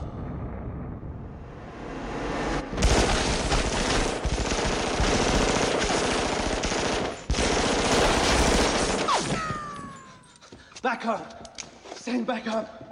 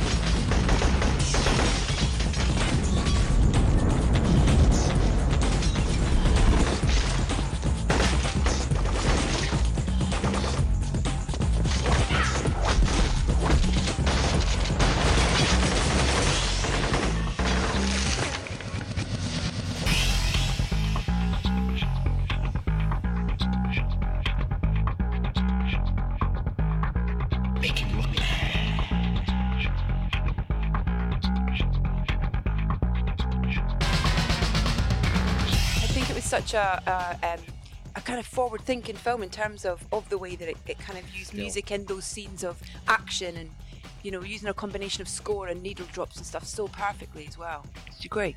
I would agree. Yeah, Wachowski. perfect movie. I like that. It's a really good. I mean, it kind of is to be honest. Yeah, I mean, and it's, I mean, what they did with the genre and philosophy, the, the entertainment, the music, the sound, the action, the cinema, technologically with visual effects, synthesizing this all together for a, an experience. It has not been done that often to that level. What other film in the last 20 years has been? I mean, think about every movie that looks like it since. Yeah. Color framing, I mean, it's And even if you hear certain tracks like that Clubbed to Death, that Rob Dougan track, the first thing I think about is The Matrix. You know, it's not about seeing that track played live or having an experience with that track. It's about that film. That's ama- That's kind of the power of that mm-hmm. synergy of those two things. I think is a great example of it.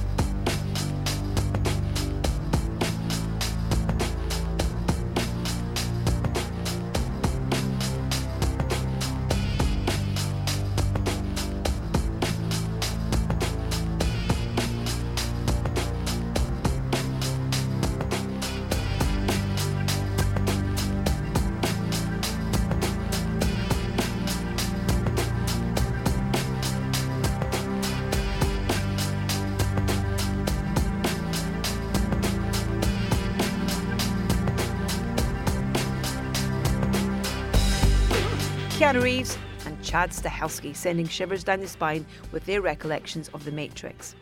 One of my favourite films of the year is Booksmart, which saw the directorial debut of the extremely talented actor, writer, and producer Olivia Wilde. Booksmart is awash with fantastic needle drops, but given the film's limited budget, Olivia wrote to the artists she wanted to feature, including James Murphy of LCD Soundsystem.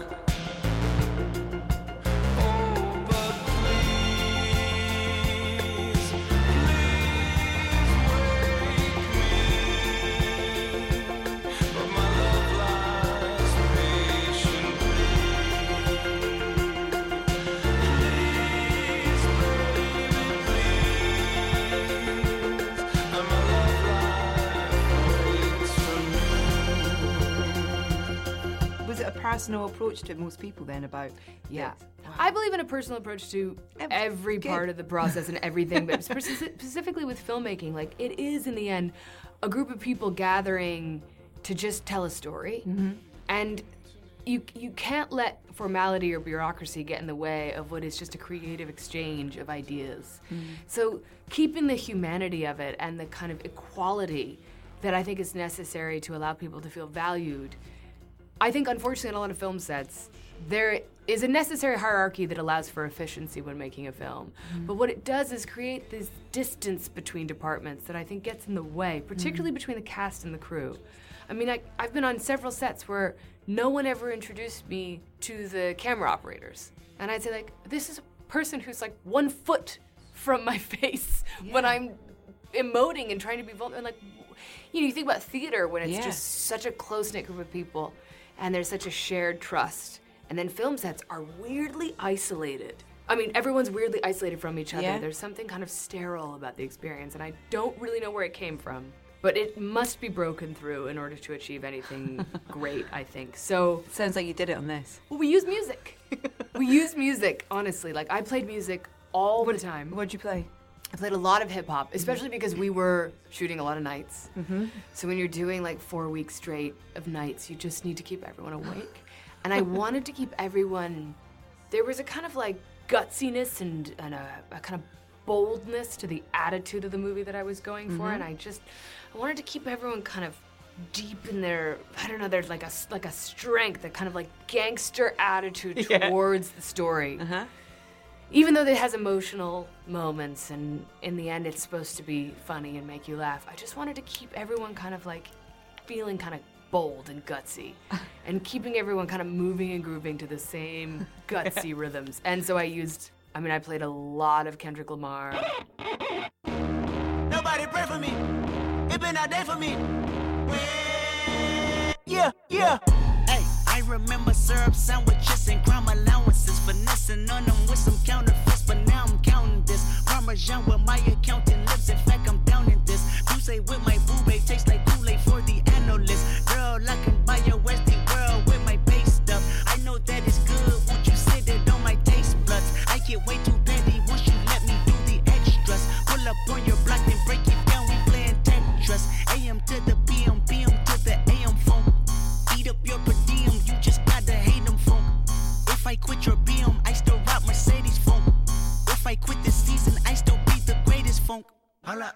Sit down. Me on move. Sit down.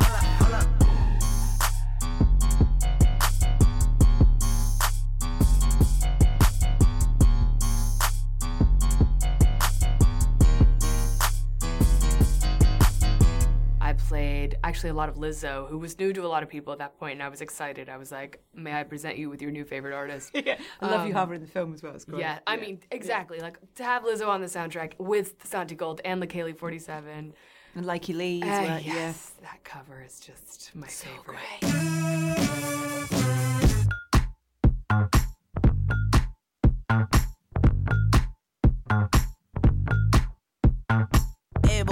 what you say, boy? You tryna play coy like a game boy? Hit my phone, boy. Is your homeboy? Are you alone, boy? Come give me dome, boy. Got a boy with degrees, a boy in the streets, a boy on his knees, he a man in the sheets. Sheesh, it's all Greek to me. Got this boy speaking Spanish. Ay, papi. Baby, I don't need you. I just wanna freak you. I heard you a freak too. What's two plus two?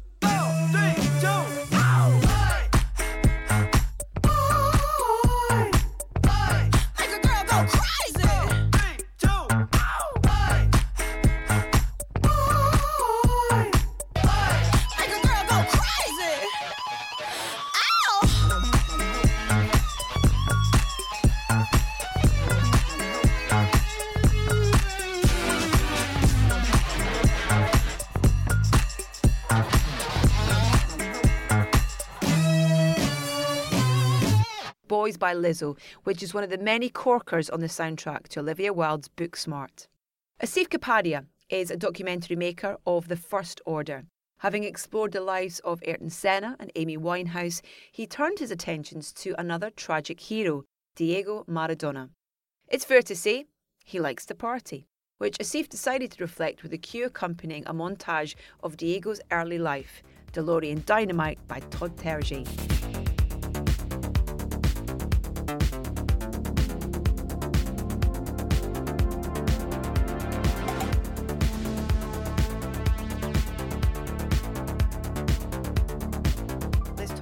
Music a bit more. When you start the film brilliantly with this high energy, it's Todd Terje track. Yeah. It's awesome. And I'm, I'm in my seat and I'm dancing and I'm kind of like, whoa, where are we going? What are we doing? Sort of thing. But I want to come. Great choice. brilliant editor Chris King, who who who is a genius editor and really amazing with music. And you know we've made quite a few films together Yeah. now. So we that that opening is is fantastic. But you know, God, we had some struggles to Did get you? that opening together because we had. You know, at one point in the longer version of the film, that opening title sequence was 45 minutes of the film. It was that this huge arc, a huge act, the 1st Mhm. act, essentially, of Diego's life before he got to Naples. Yeah. And the film's just too long. Like with all of the films I've made, we always have these long cuts, and Yeah. you're just like, it's great, but it's just not. In this case, it was really like we're struggling. And so we did a massive change, and then it was like, well, how are we going to throw the audience in? We just get chucked into the madness and chaos of Diego Maradona's life, and we whiz through time with this track.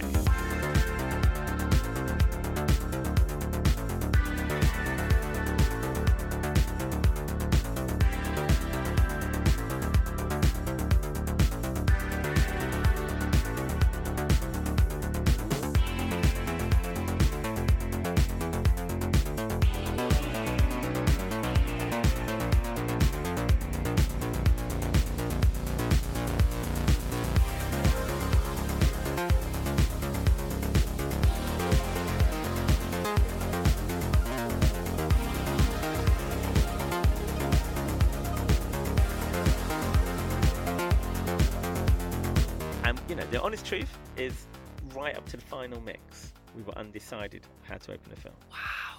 First time in my life, really, where we were in the mix at Twickenham Studios with the team, and we didn't have a lot of time to mix the whole film. I'm thinking there were six reels, say there's six or seven reels. It's still done in the old-fashioned way, where each reel is say 20 minutes Yeah. of screen time. The first reel, the opening of the first reel, we probably had a week to do the whole thing and a whole day and a half or something must have gone on the opening reel where we had one cue, which is a very emotional cue, and we had a Todd Terje cue now that we went with. And I had to watch both and then say, well, let's carry on and do the rest of the movie, and then I want to go back and view the beginning. Yeah.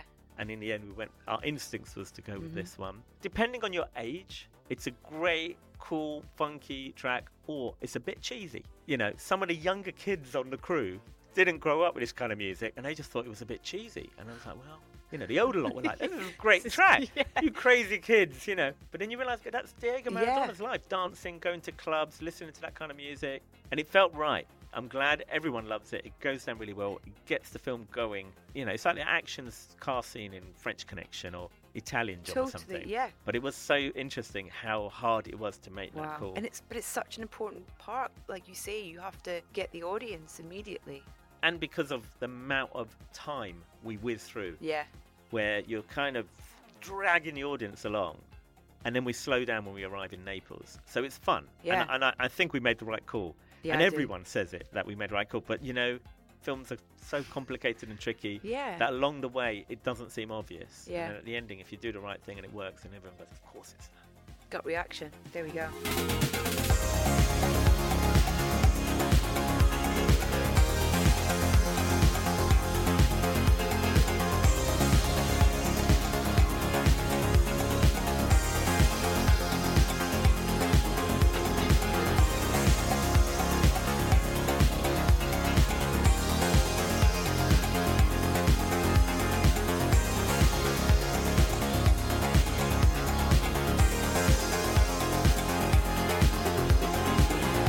Dynamite by Todd Terje is featured in an opening sequence of Asif Kapadia's Diego Maradona. A man who comes up an awful lot on this podcast is composer Cliff Martinez. So it was an absolute thrill for me to receive an invitation to his home studio in Topanga Canyon, California.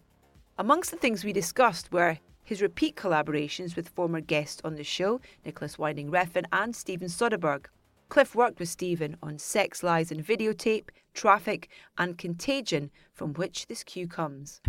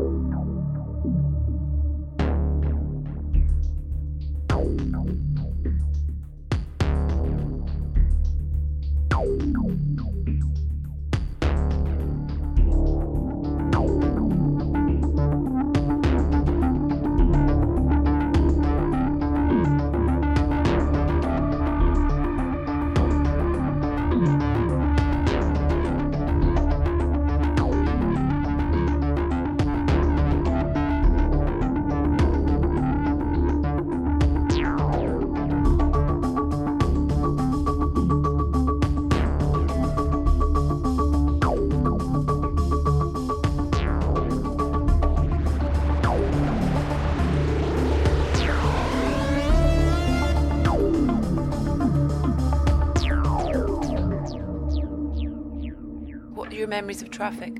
That was really difficult. I wrote a lot of terrible music for Traffic before I wrote anything that was good. How do you know if something's terrible? Steven usually says so. He'll come over and say, "Oh, that's that's great. Uh, what movie is that for?" oh, harsh. Uh, and I think one of the big challenges was um, Steven uses uh, temporary music differently than most people. Most people want you to kind of imitate to some degree or another Yeah. what's in the temp score, some element of it. Some people are, are more attached to the temp music than others. Steven has 0.0 attachment to the temp music, but he puts it in there to give you some inspiration. Yeah. Contagion, for example, he put in um, uh, Battle of Algiers, an, Okay, an yeah. older Ennio Morricone Yeah. film, and there's not much in Contagion that resembles That, that. yeah. And I couldn't write like that if I wanted to.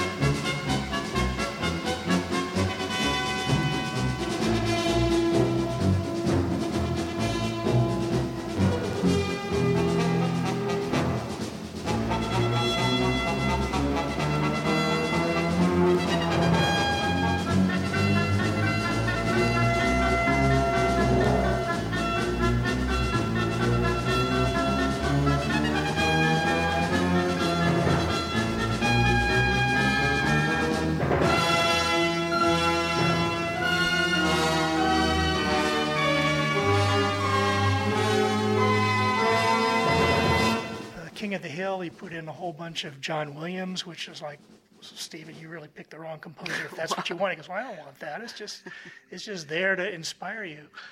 So Traffic had a lot of stuff that was really um, kind of not what I d- do. Yeah. And it was extreme, minimal stuff. It was like uh, there'd be like a three-minute scene of, of one note. I go, okay, well, I guess he wants something super stark, and I got to think of how do you make one note compelling for three minutes. So I knew he wanted something stark and minimalist, Yeah. which which is what it was. But how to make music that that, that is that naked uh, be interesting and engaging and dramatic when it needed to be was a bit of a challenge.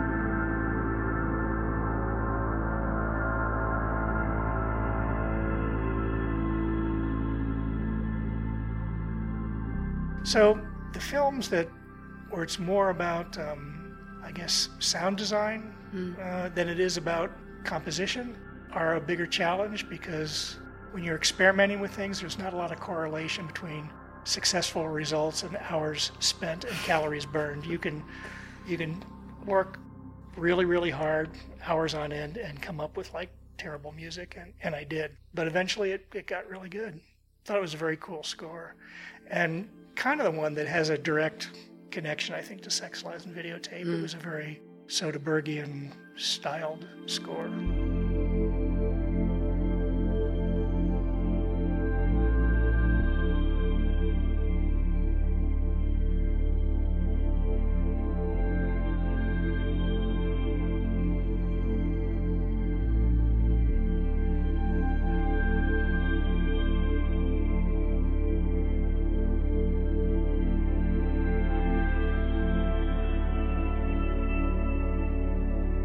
Composer Cliff Martinez on the scoring process for Traffic. It's hard to imagine two finer gentlemen to spend time shooting the breeze with than Richard Curtis and Danny Boyle. They joined me a month or so ago to discuss Yesterday, which imagines a world where almost everyone has forgotten the Beatles. In this extract, we discuss the role of composer Daniel Pemberton and the difficulties of dovetailing his score with all of those incredible songs. What I- think is wonderful about it is the way that the songs have been kind of reimagined in a way in terms of they're the songs that you love and you know with the lyrics that you know and you love but but they've been reworked to suit you know the performance and how it's done within the narrative of the film. And Daniel Pemberton who you've worked with before we've spoken to him on the on the show um, and he's talked very highly of working with you on Steve Jobs and the like but why was Daniel the right person to to come on and work on this film It's around very interesting approaching a composer and saying, Yeah. "Would you come along and write the incidental music between 17 Beatles masterpieces?" and they, he said, at first he said, "You've got to be kidding." I mean, it's just like it's the guillotine for any composer. That he said, if it's any good, nobody will notice, and if it's bad, I'll just be slagged off for being so inferior to the Beatles. But I managed to persuade him to do it.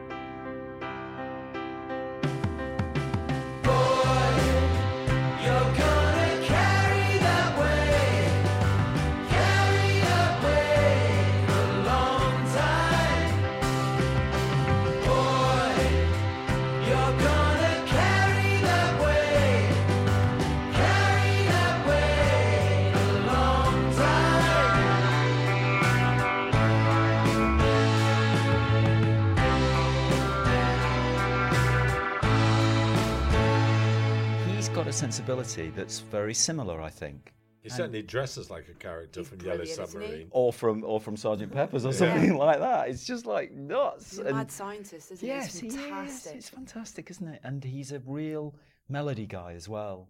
And so we encouraged him to, and his re- no, this was his reaction was I should use the original instruments. So he sought out wherever he could the the the old m- m- Moogs and and and, and the pianos at Abbey Road that he could use, uh, and he began to write straight away. And I like them to write not to the film, just write. Yeah. So I always encourage them to just go off and we talk, they read the script, they meet Richard, and then they go off and write. And then it's curious how much of that music you actually end up using, rather than being prescriptive for a particular scene.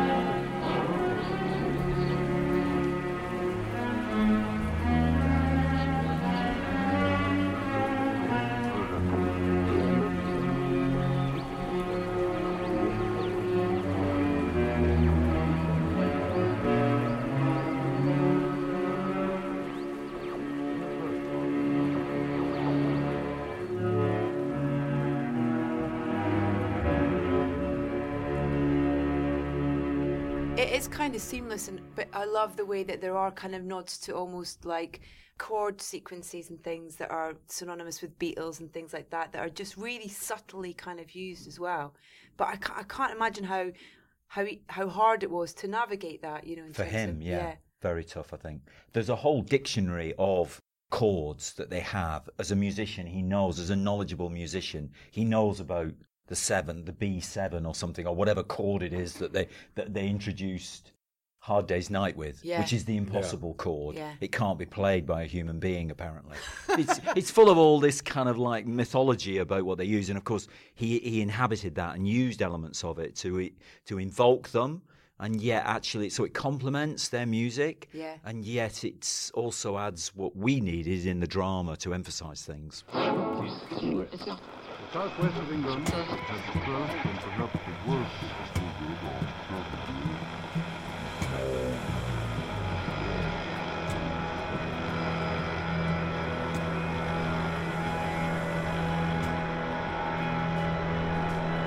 Danny Boyle and Richard Curtis on Daniel Pemberton's score for Yesterday.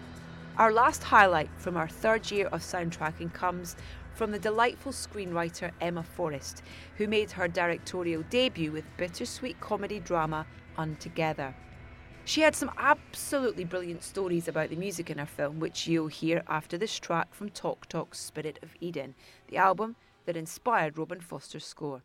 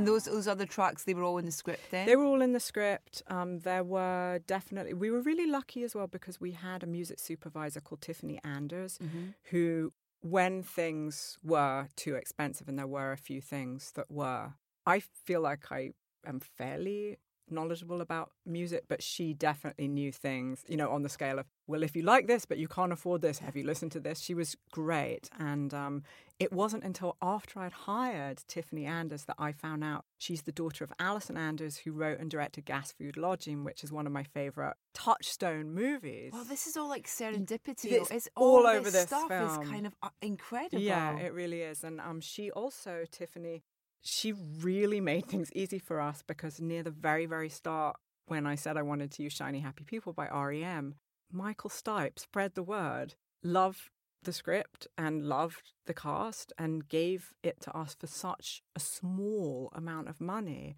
God that- bless Michael Stipe. That everyone else thereafter, Yeah. when they were asking for decent amounts of money, we were like, we can't give you more than we're giving REM. Amazing. You know, and I think I think they gave it to us for like twenty five hundred dollars, something Wow. crazy.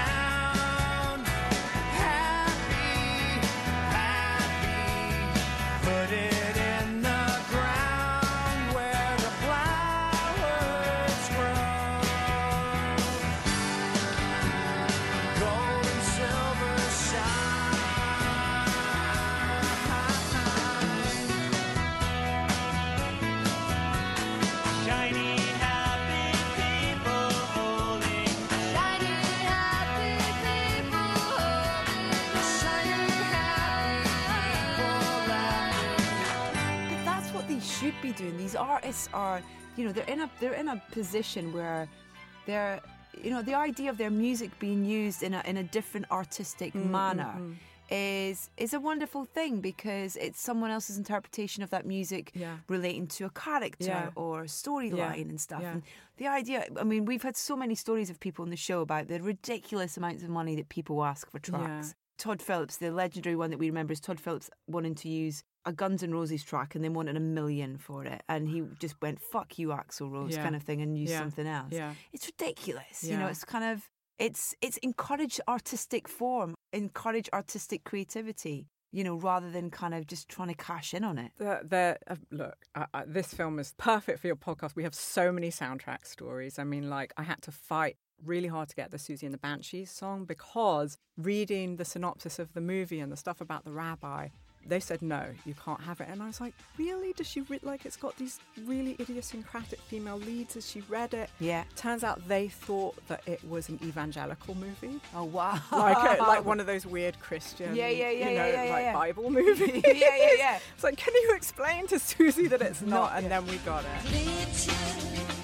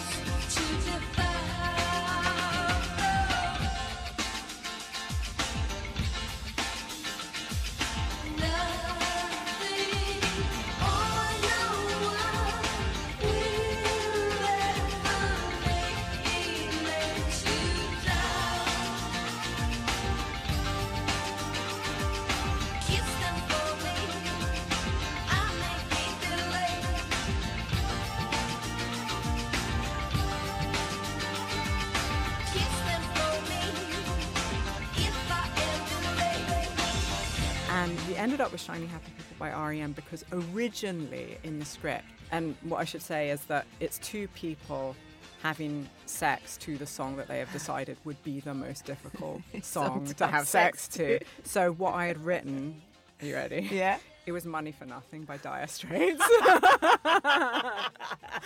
and I said to our music supervisor, I was like, Mark Knopfler's going to love this. He's going to find it hilarious. And we got a letter back saying, under no circumstances, you cannot use this song. He didn't think it was funny.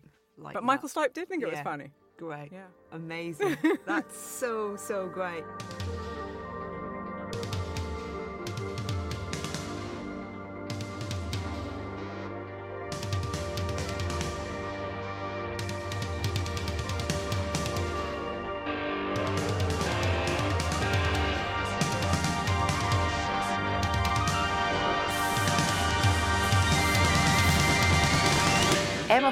On Mark Knopfler's sense of humour failure, rounding off the soundtracking special to celebrate our third birthday. My huge thanks to everyone who's taken the time to talk to us over the past year, and of course to you for listening and your continued support. You can find all these interviews in full via edithbowman.com or your preferred podcast provider. My website is also the place you can find dedicated Spotify playlists for each show, featuring the music that we play in its entirety in the order it appears. Please follow us on Facebook, Instagram, and Twitter. We are at Soundtracking UK, and do keep spreading the word if you like what you hear. So, how are we going to kick off year four? Well, with none other than one of the kings of using music in movies, Mr. Quentin Tarantino. I very much look forward to the pleasure of your company then.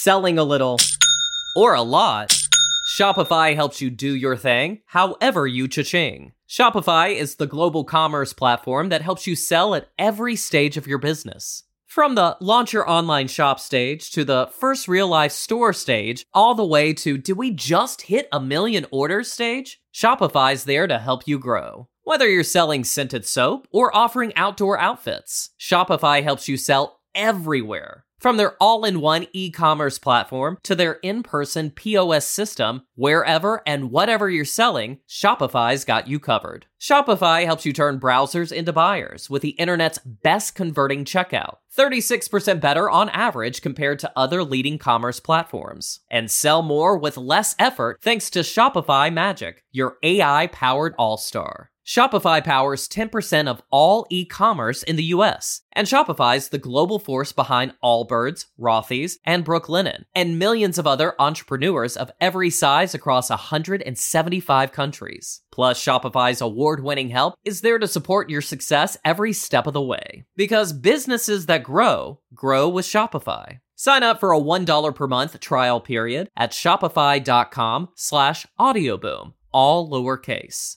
Go to shopify.com slash audioboom now to grow your business no matter what stage you're in. Shopify.com slash audioboom. Let's talk about MediCal. You have a choice, and Molina makes it easy. So let's talk about making your life easier, about extra help to manage your health. Nobody knows MediCal better than Molina. Visit meetmolinaca.com. Let's talk today. Let's talk about MediCal. You have a choice, and Molina makes it easy. So let's talk about making your life easier, about extra help to manage your health. Nobody knows MediCal better than Molina. Visit meetmolinaca.com. Let's talk today.